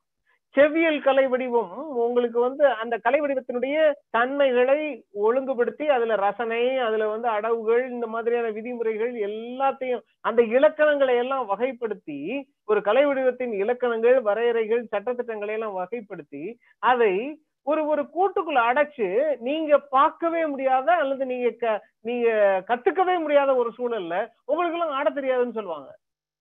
புரியுதா? இதுதான் இதுதான் அந்த பணுவலை அந்த பணுவலையிலிருந்து உங்களை வெகு தூரத்துக்கு கொண்டு போய் செல்லுது கொ- கொண்டு போய் தள்ளி விடுறதுன்னு. அப்ப ஒரு பணுவல் ஒரு எழுத்து பணுவல் உங்களை எவ்வாறு செவிடனாக உணர வைக்கிறதோ அதே மாதிரி செவ்வியல் கலை உங்களுக்கு உங்களை எவ்வாறு உணர வைக்கும் அப்படின்னா உங்களுக்கு கலைத்தன்மை அச்சவராக உணைய வைக்கும். உங்களுக்கு கலை ரசனையே இல்லாதவராக உங்களை உணைய வைக்கும். உங்க ஜடமாக உணர வைக்கும். உங்களுக்கு கை உடம்பு வளையாதுன்னு உங்களையே நம்ப வைக்கும். உங்க குரல் சரியில்லைன்னு உங்களை நம்ப வைக்கும். உங்களுடைய நிறம் சரியில்லைன்னு நம்ப வைக்கும். உங்களுடைய உடல் கட்டு சரியில்லைன்னு உங்களை நம்ப வைக்கும். இதுதான் அந்த செவியல் கலை வடிவங்கள் செய்யக்கூடிய மிக முக்கியமான அதாவது உங்கள் உடல் எந்த கலை வெளிப்பாட்டுக்கும் தகுதி இல்லாத உடல்னு உங்களை நம்ப வைக்கும். ஆனா உலகத்துல அப்படி ஒரு உடலும் கிடையாது. அதுதான் மிக முக்கியமான உண்மை. அந்த வகையில நான் பணுவல்னு சொன்னது எழுத்து பணுவலை மட்டும் இல்ல எல்லா வகையான பணுவல்களையும் உலகத்தில் உள்ள எல்லா வகையான வெளிப்பாடுகளையும் நீங்க பணுவல்னு சொல்லலாம். அந்த பணுவல்கள் அத்தனையும் வைத்துக்கொண்டு உங்களை மௌனிக்கிற வேலை இருக்கு இல்லையா? உங்களுக்கு இந்த இலக்கணங்கள் தெரியாது இந்த விதிமுறைகள் தெரியாது இந்த இந்த சட்டத்திட்டங்கள் தெரியாது அப்படின்னு சொல்லி உங்களை இயல்பாக நீங்களே பௌதீக ரீதியாக தாழ்த்தி கொள்கிற வேலை இருக்கு இல்லையா? அதை தொடர்ந்து செய்து கொண்டே இருக்கும் நீங்க அழகா அழகானவர்கள் நீங்க அசிங்கமானவர்கள் இல்ல. ஆனா உங்களுடைய கருப்பு நிறத்தை அடிப்படையாக கொண்டு நீங்கள் அசிங்கம்னு உங்களை நினைக்க வைக்கும். இது இதுதான் ரொம்ப மிக முக்கியமான வேலையாக இருக்கும். இ- இந்த இந்த விஷயம்தான் உங்களுக்கு ஒரு ஒரு சாதி அப்படிங்கிற இந்த அடிப்படையில உங்களுக்கு சாதியை வந்து பௌதீக காரணமாக கற்பனை செய்ய ஆரம்பிக்கிறது இதுலதான் நடக்குது. சாதி வந்து பௌதீக தன்மையுடையது இல்லவே இல்லை. பிறப்பின் அடிப்படையில இங்க எதுவுமே தீர்மானிக்கப்படுறது இல்ல பிறப்பின் அடிப்படையில ஒவ்வொருத்தருடைய உடலும் இந்த வேலைக்கு தான் தகுதியானதுன்னு எந்த பிறப்பும் அப்படி தீர்மானிக்கிறது இல்ல ஆனா சாதியும் வர்ணமும் திரும்ப திரும்ப நம்மளை அப்படி நம்ப வைக்கிறது. இதுதான் இதுதான் உங்களுடைய துக்கம் அப்படின்னு சொல்றோம். நன்றிங்க? நன்றி ஐயா வணக்கம். நான் சென்னையில இருந்து புதுக்கல்லூரி பேராசிரியர் சுந்தரமூர்த்தி. இந்த வள்ளுவர் குரல்ல இருக்கிறது பூரண மௌனமா துக்க மௌனமா? இது கொஞ்சம் சொல்ல முடியுங்களா? வள்ளுவ வள்ளுவம் இல்லையா? ஆமா ஆமா. திருக்குறள் இல்லையா? ஆமா ஆமாங்க. இல்ல திருக்குறள் வந்து உங்களுக்கு அது ஒரு பெரிய தத்துவார்த்த நூல் இல்லை முதல்ல. அது உங்களுக்கு அன்றாட வாழ்க்கைக்கான நீதி நெறிகளை சொல்லுகிற நூல். அதனால அதுல வந்து நீங்க பெரிய ஞானத்தை அதாவது நாம மௌனம் அப்படிங்கறதுனா நிறைந்த பூரண முழுமையான அப்படின்னு சொல்றோம் இல்லையா? அத அத தேடக்கூடிய அது ஒரு தத்துவார்த்த விவாத நூல் இல்லை. அதனால அந்த விவாதத்துக்குள்ள திருக்குறளை கொண்டு வர முடியுமான்னு தெரியல. இது உங்களுடைய நீதி நெறிகளை ஒழுக்கங்களை போதிக்கக்கூடிய நூல் அப்படின்னு சொல்லணும். இதுல ஞானம் சேராது அப்படிங்கிறது. இது தத்துவார்த்தம் இல்லை இது ஒழுக்க நூல். அதனால இந்த இந்த குழப்பத்தை இந்த கேள்வியை திருக்குறளுக்கு நாம கேட்க கூடாது அப்போ பதினெண் கீழ்கணக்கு நூல்கள் எதையுமே வந்து நாம அதுல வகையில சேர்க்க முடியாது. இல்ல இல்ல இல்ல இல்ல. அது எல்லாமே ஒழுக்க அறம் அறம் ஒழுக்கம் அறம் நீதி நெறிகளை பேசக்கூடியது. தத்துவம் இல்ல அது. இல்ல அறம் பத்தி பேசுறது அப்படிங்கிறது ஒரு சிலரை வந்து அடக்கி வைப்பதுதான் அப்படின்னு சொல்லி இருக்கு இல்லைங்களா? இப்போ அப்போ அதுல ஒரு துக்க மௌனம் வருதா இல்லைங்களா? இல்ல இல்ல. துக்க மௌனம் இந்த அறங்களின் மூலமாக உங்களுக்கு திணிக்கப்படும். அறங்களின் மூலமாக திணிக்கப்படும் உங்களுக்கு. அதாவது இந்த அறங்கள் எல்லாமே உங்களை துக்கமா துக் துக்கிகளாக துர்க் அதாவது பரிதவிக்கிறவர்களாக மாற்றக்கூடிய அல்லது நினைக்கக்கூடிய வேலையை தொடர்ந்து செய்து கொண்டே இருக்கும். இந்த அறம்ங்கிறது மூலமாக இந்த ஒழுக்கத்தின் மூலமாக உங்களுக்கு போதித்துக் கொண்டே இருப்பார்கள். ஆனா இது வந்து இதற்கான மூல வடிவங்களை உருவாக்கி தராது அப்படின்னு தான் சொல்றேன். நன்றிங்க நன்றிங்க மூலமாக உங்களுக்கு சொல்லப்படும். புரியுது புரியுது புரியுது நல்ல அருமையான உரைங்க ஐயா நன்றி ஐயா. பங்கேற்பாளர்கள் தேவையற்ற இடையூறு இடையூறுகளை வந்து தவிர்க்கணும். இது அறிவு பகிர்வுக்கான களம். எனவே கேள்வியாளர்கள் தவிர மற்றவர்கள் அவர்களுடைய மைக்கை வந்து மியூட்ல வச்சுக்கிட்டா நல்லது. ஐயா என் பெயர் நவீன்குமார். நான் கேள்வி கேட்கலாம் ஐயா? கேளுங்க கேளுங்க ஐயா. ஆஹ் சார் இப்போ வந்து நம்ம இப்போ வரலாற்று காலத்தை சேர்ந்தவர்கள் தான் வந்து பூரண அறிவு பெற்றவர்கள் பூரணர்கள் அப்படின்னு சொல்றோம். இப்போ இந்த மாதிரி நிகழ்காலமோ இல்லை சமீபத்தில் இருந்த காந்தியார் அம்பேத்கர் போன்ற தலைவர்களை வந்து நம்ம பூரண அறிவு பெற்றவர்கள்னு சொல்ல முடியுமா? இல்லை இந்த காலத்துக்கு அந்த டெஃபினேஷன் மாறுமா? நான் ரொம்ப தெளிவா சொன்னேன். ஒண்ணு கவனிங்க வரலாற்றுல இருந்து அந்த நபர்கள்ட்ட இருந்து நாம உருவாக்குறதே இல்லை. இப்போ பௌத்த புத்தருடைய பூரண அறிவை அவர் இறந்ததற்கு அப்புறமா தான் நாம கண்டுபிடிக்கிறோம். அவருடைய நூல்கள்ல இருந்து உங்களுக்கு மகாவீரருடைய பூரண அறிவை அவருடைய காலம் முடிந்ததுக்கு அப்புறம் அவருடைய நூல்களில் இருந்து கண்டுபிடிக்கிறோம். நான் பூரண அறிவு புத்த- இல்ல அவர்களுடைய போதனைகள் அவர்களுடைய மூல நூல்களில் இருந்துன்னு சொல்றேன். இன்றைக்கு நீங்க காந்தியினுடைய நூல்களிலிருந்து நீங்க அந்த பூரணத்தை உருவாக்கலாம். அம்பேத்கருடைய நூல்களிலிருந்து அந்த பூரண நிறைந்த ஞானத்தை நாம் வந்து இன்னைக்கே பார்த்துக்கிட்டு இருக்கிறோம். இது இது இது அவர்களுடைய எழுத்துக்களிலிருந்து அந்த மூல நூல்களிலிருந்து தான் உருவாக்கப்படுகிறது. அதனால இது வந்து ரொம்ப காலத்துக்கு முன்னாடி உள்ளவங்க தான் அப்படின்னு இல்லை. இன்னைக்கு அம்பேத்கருடைய சிந்தனை அம்பேத்கருடைய யோசனை அப்படிங்கிறது நமக்கு ஒன்று உருவாக்கி தரப்படுகிறது. அவருடைய ஒரு ஞானம்ங்கிறது வந்து கிடைக்குது. இது அம்பேத்கருக்கு இருக்கு காந்திக்கு இருக்கு உங்களுக்கு பெரியாருக்கு இருக்கு அவருடைய எழுத்துக்கள் அவருடைய விஷயங்கள்ல இருந்து இருக்கு அயோத்திதாசருக்கு இருக்கு அவர்களுடைய அந்த எழுத்துக்களிலிருந்து நீங்க ஒரு அறிவை கட்டமைக்க முடிகிறது. அரு ஞானத்தை உருவாக்க கொள்ள முடியும். இன்னைக்கு வரைக்கும் நடக்காது. ஓகே நன்றி ஐயா. அது நான் தவறா கேட்டுட்டேன். ஆக்சுவலா அவங்களோட எழுத்துக்கள்ல இருந்து அவங்கள வந்து ஒரு பூரணரா நம்ம உருவாக்கிக்க முடியுமான்றதான் என்னோட கேள்வியா இருந்தது ஒரு பதட்டத்துல மாத்திட்டேன் ஐயா. நன்றி. நன்றி ஐயா. வேற யாராவது கேள்விகள் இருந்தால் கேட்கலாம். கருத்துக்களை கூட பகிர்ந்து கொள்ளலாம்.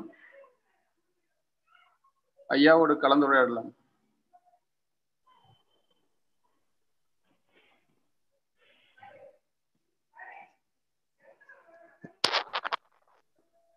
பேசுங்க நேரம் இருக்கு. ஹலோ. ஹலோ. அம்மா பேசுங்க. நான் சாந்தி பேசுறேங்க. வணக்கம். சொல்லுங்க சார் சொல்லுங்க சார். வணக்கம் தர்மராஜ். உரை ரொம்ப நிறைவா இருந்தது. நன்றி. என்னோட கேள்வி என்னன்னா இந்த இந்த உரை முழுக்க அயோத்திதாசர் அயோத்திதாசர் புத்தகத்தை படித்தவங்களுக்கு ஒரு வேறொரு தளத்துல இந்த புரிதலை கொண்டு போய் சேர்க்கும் நிஜமா? அதனால நிறைய விஷயங்கள் வந்து மேலோட்டமா புரியாம அடுத்த லேயர்ல புரியுற மாதிரி ஒரு உணர்வு வருது. கேள்வி என்ன அப்படின்னா நீங்க தொடக்கத்துல வந்து ஃபூகோவோடதையும் அவரு அவரு பேசின அந்த குரலற்றவர்களின் குரல் அப்படிங்கிற ஒரு கருத்தை பிரான்சியர் வந்து மறுத்தார் அப்படின்னு நீங்க சொன்னீங்க. அதனால நான் உரை முழுக்க வந்து எந்த விதத்தில் மறுத்தார்? அதாவது இந்த ரெப்ரசன்டேஷன் அப்படிங்கறத விதத்துல மறு மறுத்தாரா? அப்படின்னு ஒரு உந்துதல்லையே அந்த உரை முழுக்க நான் கேட்டுட்டு இருந்தேன். கடைசியா நீங்க சொன்னது வந்து சொன்ன அந்த கேட்காத ஓசையை கேட்கும்படியாக செய்வதே ஆய்வாளர்களின் வேலை. அவங்களுக்கு. நம்ம ரெப்ரசன்டேஷனா இருக்க வேண்டியதில்லை. அப்படிங்கறது நீங்களே வந்து அந்த அந்த ஐயத்துக்கு ஒரு ஆன்சர் மாதிரி சொல்லிட்டீங்க.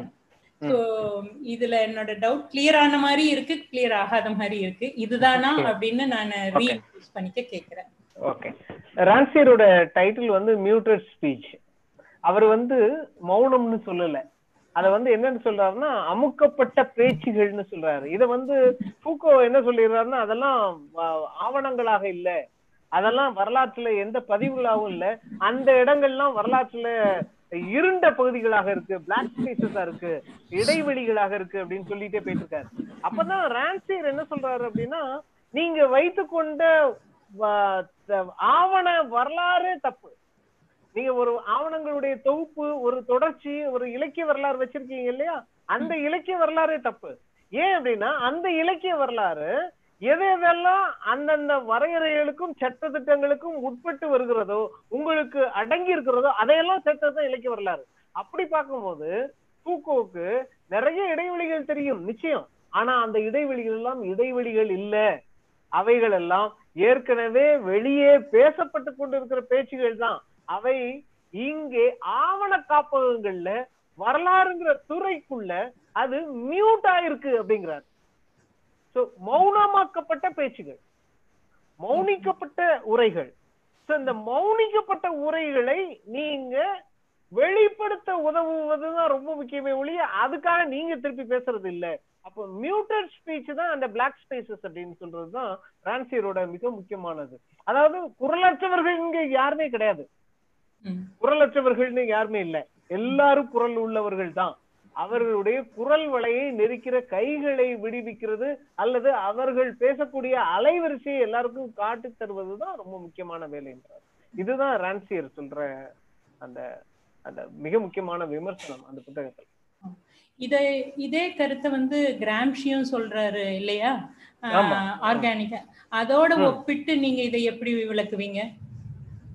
இப்போ ஆர்கானிக் இன்டெலெக்சுவல் அப்படின்னு சொல்லும்போது இப்போ வந்து கிராம்சிட்ட என்ன ஒரு பெரிய சிக்கல் வந்து சேர்ந்துருது அப்படின்னா அவருக்கு வந்து இந்த சபால்டன் பத்தி அல்லது இந்த குரூப் இருக்கு இல்லையா இந்த இந்த துக்க மௌனத்துல மௌனிக்கப்பட்ட குரல் நெரிக்கப்பட்ட இந்த குழு இருக்கு இல்லையா அதை பத்தியான ஒரு ஒரு ஜெனரல் ஒரு ஜெனரிக்கான பாயிண்ட் ஆஃப் வியூ ஒண்ணு இருக்குன்னாலும் அதுல அவர் பெரிய மரியாதை எல்லாம் வைக்கல அப்படிங்கிறது தான் என்னுடைய பெரிய வருத்தம். அதாவது இன்னைக்கு பாப்புலஸ் அல்லது பாப்புலிசம் அப்படின்னு சொல்றதை தான் அவர் வந்து சபால்டன் பேசிட்டே இருக்காரு. கிராம்சி. அந்த கிராம்சி சபால்டன் பேசுறவங்க அல்லது பாப்புலிஸ்ட்னு பேசுறவங்க மேல ஒரு பெரிய மரியாதை இருக்கிற மாதிரி தெரியல. ஏன்னா அவங்க ஸ்கேட்டர்டா இருப்பாங்க. அவங்கள்ட்ட ஒரு நிலையான தன்மை இருக்காது அப்படின்னு அத வந்து அவங்களுக்கு ஆதரவா பேசுற மாதிரி இருப்பார். ஏன் ஏன் ஸ்கேட்டர்டா இருப்பாங்க அப்படிங்கறதுல எனக்கு அது நீங்க வெளி எவ்வளவு தூரத்துல இருந்து பாக்குறீங்கிறத பொறுத்துதான் அது ஸ்கேட்டர்டா அல்லது வந்து ஒரு ஆர்கனைஸ்டான்னு உங்களுக்கு விளங்கும். எனக்கு கிராம்சியோட அந்த பார்வையே வந்து ஒரு அவுட் சைடர் ஆனா ரொம்ப கன்சர்ன் ஆன பர்சனோட பார்வை அப்படின்னு தான் தெரியுது. அவரும் வந்து வாய்ஸ்லெஸ்க்கு வாய்ஸா தான் செயல்படுறாரு. இது இது வந்து நான் அதனாலதான் நானும் சொன்னேன்.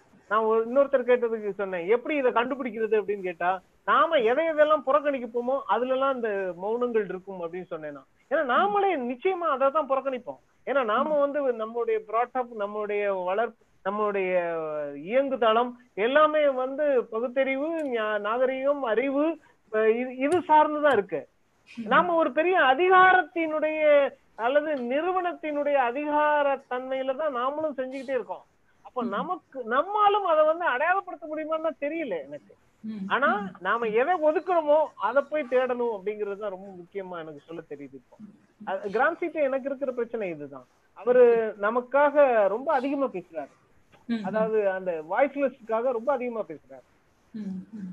தேங்க்யூ இன்னும் ஒரே ஒரு சின்ன ஒப்பீனியனை மட்டும் சொல்லிட்டு முடிக்கிறேன். கடைசியா நீங்க சொன்ன அந்த செவ்வியல் கலை வடிவம் செய்யக்கூடியது என்ன? உங்கள் அதுக்கு அதுக்கான விளக்கம் வந்து ரொம்ப அருமையா இருந்தது. உங்களை பௌதி உங்களுடைய பௌதீக நிலையை மோசமாக எண்ண வைக்கும். நீங்க கருப்பா இருக்கிறத நீங்க தாழ்வா நினைப்பீங்க. நீங்க அழகில்லாத நீங்க அழகில்ல அப்படிங்கறது வேற ஒருத்தவங்க வரையறுக்கிறாங்க அப்படிங்கிறது. அந்த ஆஹ் அதைய வந்து நான் உங்க புத்தகத்தினுடைய ஒரு கருத்தான நாம் தாழ்ந்தவர்கள் இல்லை தாழ்த்தப்பட்டவர்கள் அப்படிங்கிற ஒரு விளக்கம் வந்து எப்படி ஒரு ஒரு சைக்கலாஜிக்கலான ஒரு உற்சாகத்தை கொடுக்குது?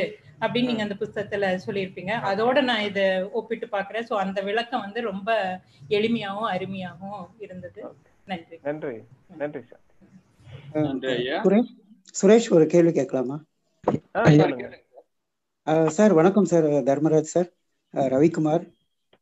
சொல்லுங்க ஹலோ.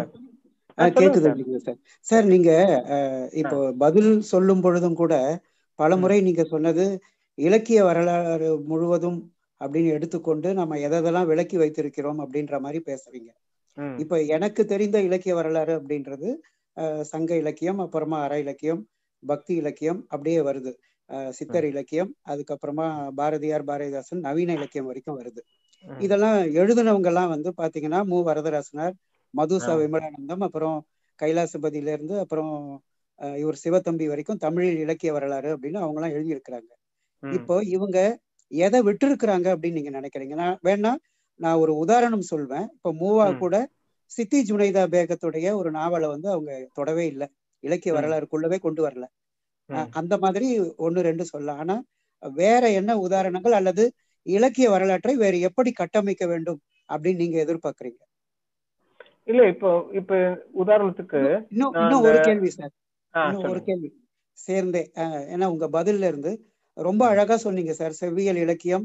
இதெல்லாம் நான் நான் ரொம்ப சுலபமா உங்க உரையை புரிந்து கொண்டேன். ஏன்னா கிராண்ட் நரேட்டிவ் என்ன செய்யும் அப்படின்றது நமக்கு தெரியும். ஆனா நான் சும்மா ஒரு ஒரு கேள்வியா ஒரு விவாதத்துக்காக கேட்கறேன் இப்போ என்னுடைய குரல் மீது எனக்கு ஒரு மனப்பான்மை இருக்கு. SP. Balasubrahmanyam T M Soundararajan ஒரு வெகுஜல தளத்துல பேசுறேன் நான். அந்த. குரலோட ஒப்பிடும் பொழுது எங்க குரல் ஒண்ணுமே இல்லை. சுசீலாவுடைய குரலோட ஒப்பிடும் பொழுது என் குரல் ஒண்ணுமே இல்லை. ஆனா அவங்கள விட நான் வேற ஏதாவது கவிதை ஒண்ணு நல்லா எழுதுவேன் நல்லா பாடம் நடத்துவேன் எஸ்பி பாலசுப்ரமணியத்தை விட நல்லா பாடம் நடத்துவேன் அப்படின்னு நான் நம்புறேன் நான். அப்போ ஒவ்வொரு ஒவ்வொருவருக்கும் ஒவ்வொரு உடலுக்கும்னு ஒரு தனித்தன்மை இருக்கு இல்லைங்களா? நீங்க செவ்வியல் இலக்கியத்தின் மீதே ஒரு பெரிய விமர்சனத்தை வைக்கும் பொழுது அப்போ கம்பரை வந்து நான் என்னன்னு நினைக்கிறது? பாரதி பாரதிதாசனை என்ன நினைக்கிறது? சாதாரணமா தினத்தந்தியில எழுதுறவனை நான் என்ன நினைக்கிறது? இல்ல இப்போ இந்த ரெண்டாவது கேள்விக்கு முதல்ல சொல்லிடுறேன்னா இப்போ பாலசுப்ரமணியன் குரல் சுசீலா குரல் இது இந்த வரையறுக்கப்பட்ட நல்ல குரல்கள்னு சொல்றோம் இல்லையா? ஆண் குரல் அல்லது பெண் குரல் அப்படின்னு ஒரு வரையறை இருக்கு. அதுக்குள்ள நம்ம குரல் எல்லாம் வந்து சேராது. நம்ம இப்போ இந்த குரல்கள் ஆண்களுக்கான அந்த வெண்கல குரல் பெண்களுக்கான அந்த குயில் மாதிரியான குரல் இருக்கு இல்லையா? இது எப்படி தீர்மானிக்கப்படுகிறது அப்படிங்கறது ரொம்ப அடிப்படையான கேள்வி. ஏன்னா குரல்ங்கிறது இசை அதன் அடிப்படையிலான அந்த குரல்ங்கிறது வெகுஜன அல்லது வந்து ரசிக ரசனை அடிப்படையில தீர்மானிக்கப்படுகிறதா? அல்லது இது வந்து காலங்காலமாக இப்படி உருவாக்கி தரப்படுகிறதா அப்படின்னு கேட்டா இது காலங்காலமாக உருவாக்கி தரப்படுகிறது அப்படின்னு தான் சொல்லணும். ஏன்னா ஒரு குரல் எது நல்ல குரல் அப்படின்னு கேட்டா எல்லா குரலும் நல்ல குரல் தான். இதை இத வந்து விருப்பமான குரலா விருப்பம் இல்லாத குரலான்னு தீர்மானிக்கிறது உங்களுக்கு வந்து அதனுடைய வியாபார தன்மை. புரியுதா? அதனுடைய விநியோகத்துல தான் நீங்க தீர்மானிக்க போறீங்க. எந்த குரலுக்கு எந்த காலகட்டத்துல வியாபாரம் அதிகமா இருக்குன்னு. ஆனா இசைக்கு தகுதி இல்லாத குரல் இசைக்கு தகுதியான குரல்னு இந்த உலகத்துல எதுவுமே இல்லை. எல்லா குரல்களும் எல்லா ஓசைகளும் இசைக்கு தகுதியான ஓசைகள் தான். அதுல அதுல எந்த இல்லை. ஆனா இந்த வியாபாரம் அப்படிங்கறத வச்சுட்டு இப்போ உங்க குரல் எல்லாம் இசைக்கு தகுதி இல்லாத குரல் தகுதி இல்லாத குரல்னு தீர்மானிக்கிறது இருக்கு இல்லையா? இதுதான் மிக மோசமான நடவடிக்கை அப்படின்னு சொல்றோம். இங்கதான் உங்களுடைய குரல் மௌனிக்கப்படுகிறது அப்படின்னு சொல்றோம். இது இது ஏன்னா இப்ப நீங்க நான் நம்ம குரல் எல்லாம் பாலசுப்ரமணியன் குரல் மாதிரி இல்லைன்னு நினைக்கிற நாம நமக்குள்ள ரகசியமா அல்லது நம்ம நெருக்கமானவர்களுக்குள்ள அல்லது நாம நம்மளை மதிக்கக்கூடியவர்களுக்குள்ள பாடாமல்லாம் இல்ல. நாம பாடிட்டு இருக்கோம். அது நம்ம நம்ம குரலுக்கு பாடல் வருது. ராகம் அது அந்த குரலோட சேருது. அப்ப இது வந்து இது- இது அந்த இசைக்கும் இதுக்கும் சம்மந்தம் இல்லை. ஆனா இது வந்து உங்களுடைய குரல் நம்மளுடைய குரல் இசைக்கு சம்பந்தம் இல்லாத குரல்ங்கிறது வேறொரு தளத்துல தீர்மானிக்கப்பட்டு நாம் வந்து இசைக்கலைஞர்கள் இல்லைன்னு மௌனிக்கப்படுகிறோம் அப்படிங்கறத ரொம்ப முக்கியம். அதைத்தான் நான் சொல்ல விரும்புறேன். இப்ப இ- இப்ப இதே அடிப்படையில தான் உங்களுக்கு வந்து இந்த முதல் விஷயத்தையும் கேட்போம். நீங்க இலக்கிய வரலாறுங்கிறது இப்படி எழுதப்பட்டிருக்கு எல்லாராலையும். எது புறக்கணிக்கப்பட்டிருக்குன்னா ரொம்ப அடிப்படையான ஒரு உதாரணம் சொல்றேன். நீங்க வந்து இன்னைக்கு நிறைய செய்யுள்கள் உங்களுக்கு வந்து இந்த இந்த செய்யுள்கள் எல்லாம் பார்த்திருக்கீங்களா? கோயில் தலப்புராணங்கள் பார்த்திருக்கீங்கல்ல? சின்ன சின்ன. இதெல்லாம் இலக்கியம்னு நாம என்னைக்காவது ஒத்துக்குவோமா? எந்த இலக்கிய வரலாற்றுலயாவது இதுக்கு இடம் இருக்கா? இல்ல. ஏன் இடம் இல்ல? எந்த ரசனை எந்த அளவுகோலை வச்சுக்கிட்டு இது இலக்கியம்னு நாம வந்து தீர்மானிக்கிறோம்? எது இது இலக்கியம் இல்லைன்னு தீர்மானிக்க வேண்டிய ஒரு நீங்க சொல்றது சரி. தல புராணங்களை வந்து இலக்கிய வரலாறுல மென்ஷன் பண்றாங்க. மென்ஷன் பண்றதுனால தான் நமக்கு இத்தனை தல புராணங்கள் இருக்கு அப்படின்னு நமக்கு தெரிய வருது. ஆனால் அந்த தல புராண புராணங்களுடைய முக்கியத்துவத்தை இலக்கிய வரலாறுல சொல்றாங்களா. அப்படின்றது நான் ஒரு உதாரணத்துக்கு தான் சொல்றேன். இப்படி நிறைய இருக்கு. இப்படி. நிறைய இருக்கு. இந்த இந்த மாதிரியான இப்ப வந்து அ- ஔவை பற்றியான ஒரு கதைக்கு வந்து அயோத்திதாசர் அம்பிகா தன்ம கதைன்னு ஒரு கதையை வந்து பாடலா காட்டுறாரு. இந்த பாடல் வந்து எந்த இலக்கிய வரலாறு எழுதின ஆட்கள்கிட்டயும் லிஸ்ட்ல இல்லவே இல்லை. புரியுதா? இப்படி நிறைய இந்த இன்னும் வந்து பெருந்த பெருந்தொ பெருந்தொகைன்னு ஒண்ணு இருக்கு இல்லையா? பெருந்தொகைங்கிறது விதவிதமான பெருந்தொகைகள் இருக்கு. கேள்விப்பட்டிருக்கீங்க இல்லையா? துண்டு துண்டு துண்டு துணுக்கு இருக்கு. பாடல்கள்லாம். இந்த பெருந்தொகைகள். இந்த பெருந்தொகைகள் உள்ள பாடல்கள்லாம் எங்கிருந்து யாரு எப்படி உருவானாங்க? இதுல ஏன் ஒரு ஸ்டாண்டர்டைஸ் இல்ல? இது ஏன் இலக்கிய வரலாற்றுக்குள்ளேயே சொல்லப்படுறது இல்ல அப்போ நமக்கு ஒரு இது இதெல்லாம் சின்ன சின்ன உதாரணங்கள். நம்ம கண்ணுல இப்போ உடனடியா உங்களுக்கு உதாரணம்னு கேட்கறதுக்காக உடனடியா நான் கையை நிட்டுனா கிடைக்கிற உதாரணங்கள். இப்படி ஒதுக்கப்பட்ட அல்லது வந்து சேர்க்கப்படாத நிறைய மியூட்டட் ஸ்பீச் மௌனமாக்கப்பட்ட பேச்சுகள் இலக்கிய பதிவுகள் நிறைய இருக்கும். இந்த இலக்கிய பதிவுகள் இந்த கரு இடைவெளிகளை நிரப்புவதற்கு தோதாக இருக்கக்கூடியவை அப்படின்னு நம்ம நினைக்கிறோம். இன்னொன்னு உதாரணம் நான் அயோத்திதாசர்ல இருந்தே உங்களுக்கு சொல்றேன். அவர் இந்த கதை இந்த பூர்வ பௌத்தர் வேஷ பிராமணர் முரண் கதைய எங்க இருந்து சொல்றேன்னு சொல்றாருன்னா நாரதிய பிராண சங்கை அப்படின்னு ஒரு புத்தகம் ஒரு செய்யுள் புத்தகம் சொல்றாரு. அந்த புத்தகம் எந்த இலக்கிய பிரதியிலையும் இல்ல எந்த இலக்கிய வரலாற்றுலயும் சொல்லப்படல எங்க இருக்குன்னு தெரியல. அவர் சொல்ற கதை தான் தெரியுது நமக்கு. சோ இந்த மாதிரி நிறைய விஷயங்க இலக்கிய வரலாற்றுல இருந்து இலக்கியம்ங்கிற அந்த வரையறையிலிருந்து ஒதுக்கி ஒதுக்கி வெளியே வெளியே வெளியே வெளியே தள்ளப்பட்டுக்கிட்டே இருக்கு. இதுதான் மௌனமாக்கப்பட்ட பேச்சுகள்னு சொல்றோம். இதுதான் துக்க மௌனம்னு சொல்றோம். அவங்க எல்லாம் அவங்ககிட்ட எல்லாம் இலக்கியமே வராதுங்க அப்படின்னு சொல்லுவோம். அல்லது இலக்கியம்னா அவங்களுக்கு என்னன்னே தெரியாதுங்கன்னு சொல்லுவோம். அந்த பகுதியில எல்லாம் ஒண்ணுமே ஞானம் வராது அறிவு வராது ரசனை வராது எதுவுமே வராதுன்னு சொல்லுவோம். இது நாம் நமது ஒரு வரையறைன்னு ஒண்ணு வச்சிருக்கோம்ல அதை வைத்துக்கொண்டு அவர்களையெல்லாம் ரசனையற்றவர்கள்னு தீர்மானிக்கிறது. அவர்களையெல்லாம் கலையற்றவர்கள்னு தீர்மானிக்கிறது. அவர்களுக்கெல்லாம் அறிவற்றவர்கள்னு தீர்மானிக்கிறது. ஆனா இந்த உலகத்துல யாருமே அறிவோ கலையோ ரசனையோ இல்லாம பிறக்கிறது இல்லை.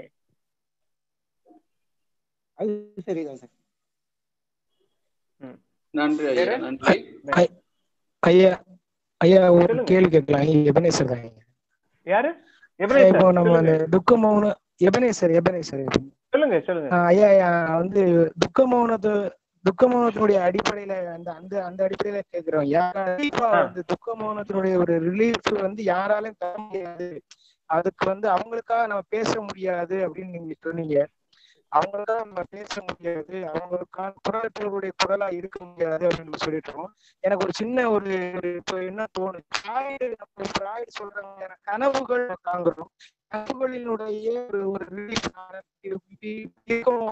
நினைக்கக்கூடிய அந்த கனவு அதை நான் வந்து என்னவா எடுத்துக்கலாம் எபனேசர் உங்க உங்க லைன். ரொம்ப ரொம்ப தெளிவாவே இல்லாம இருக்கு. ஃப்ராய்டு வரைக்கும் எனக்கு கேட்டுச்சு. அதுக்கப்புறம்?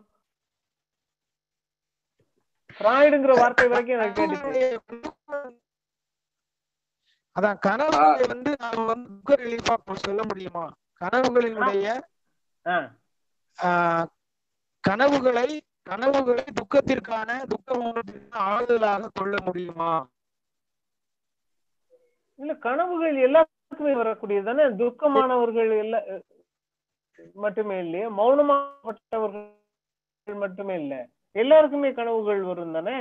அது இயல்பான பூரண ஞானம் நிறைந்தவர் அல்லது நிறைந்த ஞானம் உள்ளவருக்கு கூட கனவு வருமே?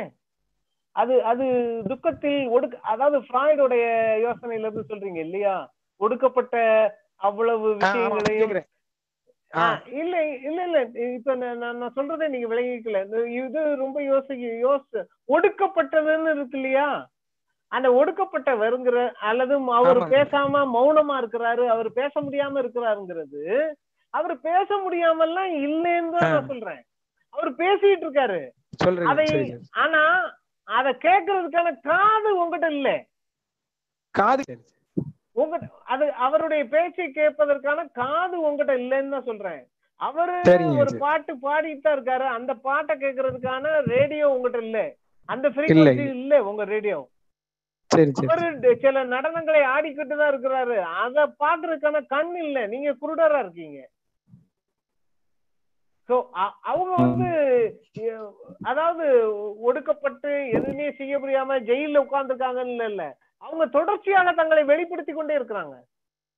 அத கேட்கறதுக்கான ஒரு சூழலை நாம உருவாக்கிக்கல அப்படிங்கறது ரொம்ப முக்கியம். நன்றி ஐயா.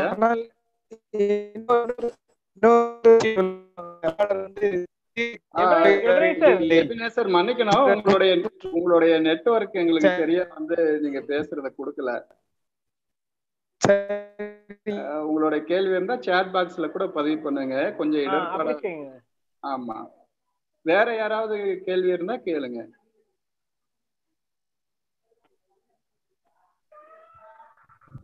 ஹலோ சொல்லுங்க.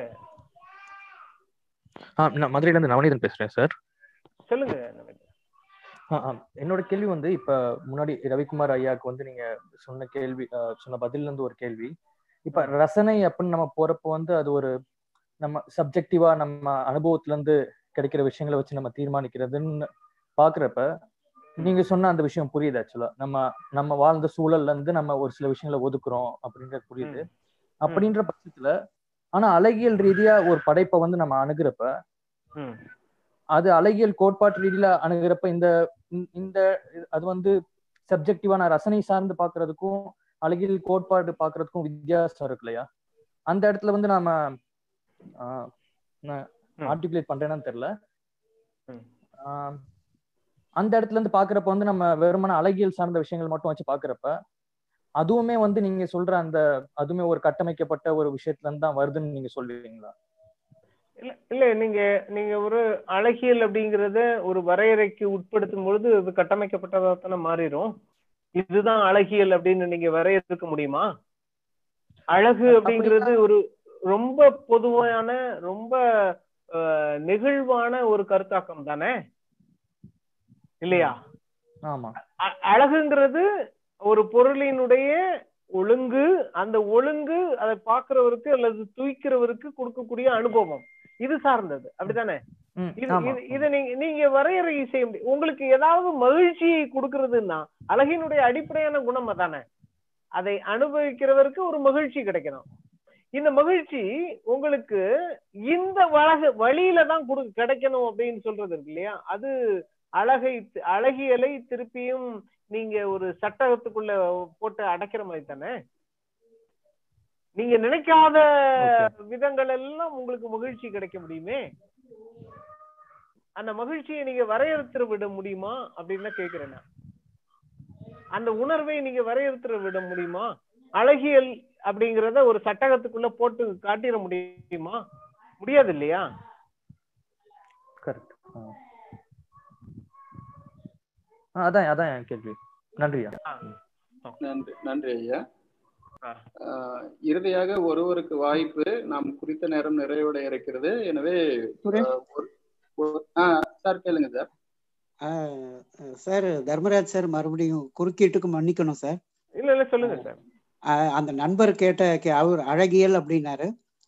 நான் அதை சார்ந்தே இன்னொரு ஒரு கேள்வியும் கேட்கிறேன் மறுபடியும் அதே இலக்கிய வரலாறுல இருந்தும் கேட்கிறேன் இந்த வரையறையை வந்து முதல் முதலாக இலக்கிய வரலாறு பொறுத்த வரைக்கும் யாமறிந்த புலவரிலே கம்பனை போல் வள்ளுவன் போல் இளங்கோவை போல் பூமிதனில் கண்டதில்லை. உண்மை வெறும் புகழ்ச்சி இல்லை. அப்படின்னு சொல்ற பாரதி அவருக்கு ஷேக்ஸ்பியரும் படிச்சிருப்பாரு கீட்ஸையும் படிச்சிருக்கிறாரு ஷெல்லியும் படிச்சிருக்கிறாரு. ஆனால் ஏதோ ஒரு காரணத்திற்காக இவங்க மூணு பேரை முன்னிலைப்படுத்துகின்றார் அப்போ பாரதி வந்து ஒரு சில ஒரே ரொம்ப நேரடியா அப்படின்னா பாரதியாருடைய அந்த வரையறை தவறுன்னு சொல்ல வரீங்களா? இல்ல இது வரையறை தவறு இல்ல இல்ல அது வந்து பாரதியாருடைய வரையறை. அது பாரதிக்கு அருணகிரிநாதரையும் தெரியும் சித்தர்களையும் இது பாரதியாருடைய வரையறைன்னு சொல்றேன். அது தமிழ் வரையறை இல்ல. பாரதியாருடைய வரையறை. அது நான் தவறு சொல்லல. அது அது. அதுக்கான அதுக்கான அவ்வளவு உரிமையும் அவருக்கு உண்டு இல்லையா? உண்டு உண்டு உண்டு. அது பாரதியாருடைய வரையறை. அத தமிழ் வரையறைன்னு நீங்க பொதுமைப்படுத்தி நிறுவன பயப்படுத்தும் போதுதான் இந்த சிக்கல்லாம் வர ஆரம்பிக்குது. ஒரு இன்ஸ்டிடியூஷனலைஸ் பண்ணும்பொழுது வர பிரச்சனையை நீங்க பேசுறீங்க. அதான் இலக்கிய வரலாறு வரலாறுன்னு திருப்பி திருப்பி சொல்லிட்டு இருக்கேன். வரலாறு எழுதுறது வந்து இன்ஸ்டிடியூஷன் தான் எழுதும் இலக்கியத்துக்கு. அப்போ நான் நம்புறேன். அப்போ நான் நம்புறேன். தர்மராஜ் சாருக்கும் தனிப்பட்ட முறையில ரசனைகள் எல்லாமே இருக்கலாம் அப்படின்னு நம்புறேன். ஒவ்வொருத்தருக்கும்? ஒவ்வொருத்தருக்கும்? ஒவ்வொருத்தருக்கும். Okay sir. Okay sir. Thank you அப்புறமா பேசலாம் நன்றி ஐயா. நம்ம குறிப்பிட்ட நேரம் நிறைவடைய இருக்கிறது. அதனால நிகழ்வுடைய இறுதி பகுதிக்கு வந்துடலாம். ஐயா உங்களுடைய உரை மிக சிறப்பா இருந்தது. இன்னும் சொல்ல போனா ஒரு அடர்த்தியான பொறுமையை எப்படி ஒரு செறிவான தெளிவான உரையா அமைச்சிக்கலாம் அப்படிங்கிறதுக்கு உங்களுடைய உரை எங்களுக்கெல்லாம் ஒரு பாடமா இருக்கு. நிகழ்வோட நிறைவு பகுதி. வரலாற்றில் புறக்கணிக்கப்பட்ட விளிம்பாக ஒதுக்கப்பட்ட குரல்களை ஃபூகோ ரேன்சியர் டெரிடா காயத்ரி சக்கரவர்த்தி ஸ்பீவக் போன்ற சிந்தனையாளர்கள்லாம் எவ்வாறு அணுகினார்கள்? அவங்களுடைய ஆய்வு முறை எத்தகையதாக இருந்தது என்பதையெல்லாம் எங்களுக்கு தெளிவுபடுத்தினீங்க. அதோடு அயோத்திதாசருடைய சிந்தனைகள் ஒரு மாற்று அரசியலை ஒரு மாற்று உருவாக்கத்தை தமிழ் சூழல்ல எவ்வாறு ஏற்படுத்தியது அது தமிழ் சூழல்ல எப் எவ்வாறான உரையாடல்களை விவாதங்களை உருவாக்கியது என்பதையெல்லாம் ரொம்ப தெளிவாக விளக்குனீங்க ஐயா. அதே மாதிரி புத்தருடையது புத்தருடையதோ அல்லது மர்கலிக் வசருடையதோ அவர்களுடைய நிறைவான பூரண மௌனம் என்பது எப்படி ஒரு நிறைவான ஞானமாக பின்னால வெளிப்பட்டது அது பின்னால பூர்வ பௌத்தருடைய குரலாக வரும்போது ஒரு கலக குரலாக விளக்கப்பட்ட குரலாக அர்த்தமற்றதாக எவ்வாறு அதிகாரம் அதனை கற்பித்தது அர்த்தப்படுத்தியது என்பதையெல்லாம் மிக தெளிவாக எடுத்து சொன்னீங்க. பல்வேறு சான்றாதாரங்களை கொண்டு அவற்றையெல்லாம் எங்களுக்கு ஆய்வாளர்கள் புரிகிற வகையில ரொம்ப தெளிவா இருந்தது உங்க உரை. இப்படி ஒரு உரை வழங்கியதுக்காக எங்களுடைய சர்வதேச தமிழ் ஆய்வுதலின் சார்பாகவும் பிறல் ஆய்வுதல் சார்பாகவும் நன்றியை தெரிவித்துக் கொள்கிறோம். அதோடு இந்த நிகழ்வில் தொடர்ந்து இணைந்து நல்ல உரையாடல்களை கேட்டுக்கொண்டிருக்கின்ற பங்கேற்பாளர்கள் அனைவருக்கும் எமது சர்வதேச தமிழ் ஆய்வுதலின் சார்பாகவும் பிறல் ஆய்வுதல் சார்பாகவும் நன்றி சொல்ல கடமைப்பட்டிருக்கின்றேன். தொடர்ந்து அடுத்தடுத்த நிகழ்வுகளில் சந்திப்போம். நன்றி வணக்கம். நன்றி. ஐயா நன்றிங்கய்யா. நன்றி ராமர். நன்றி நன்றி.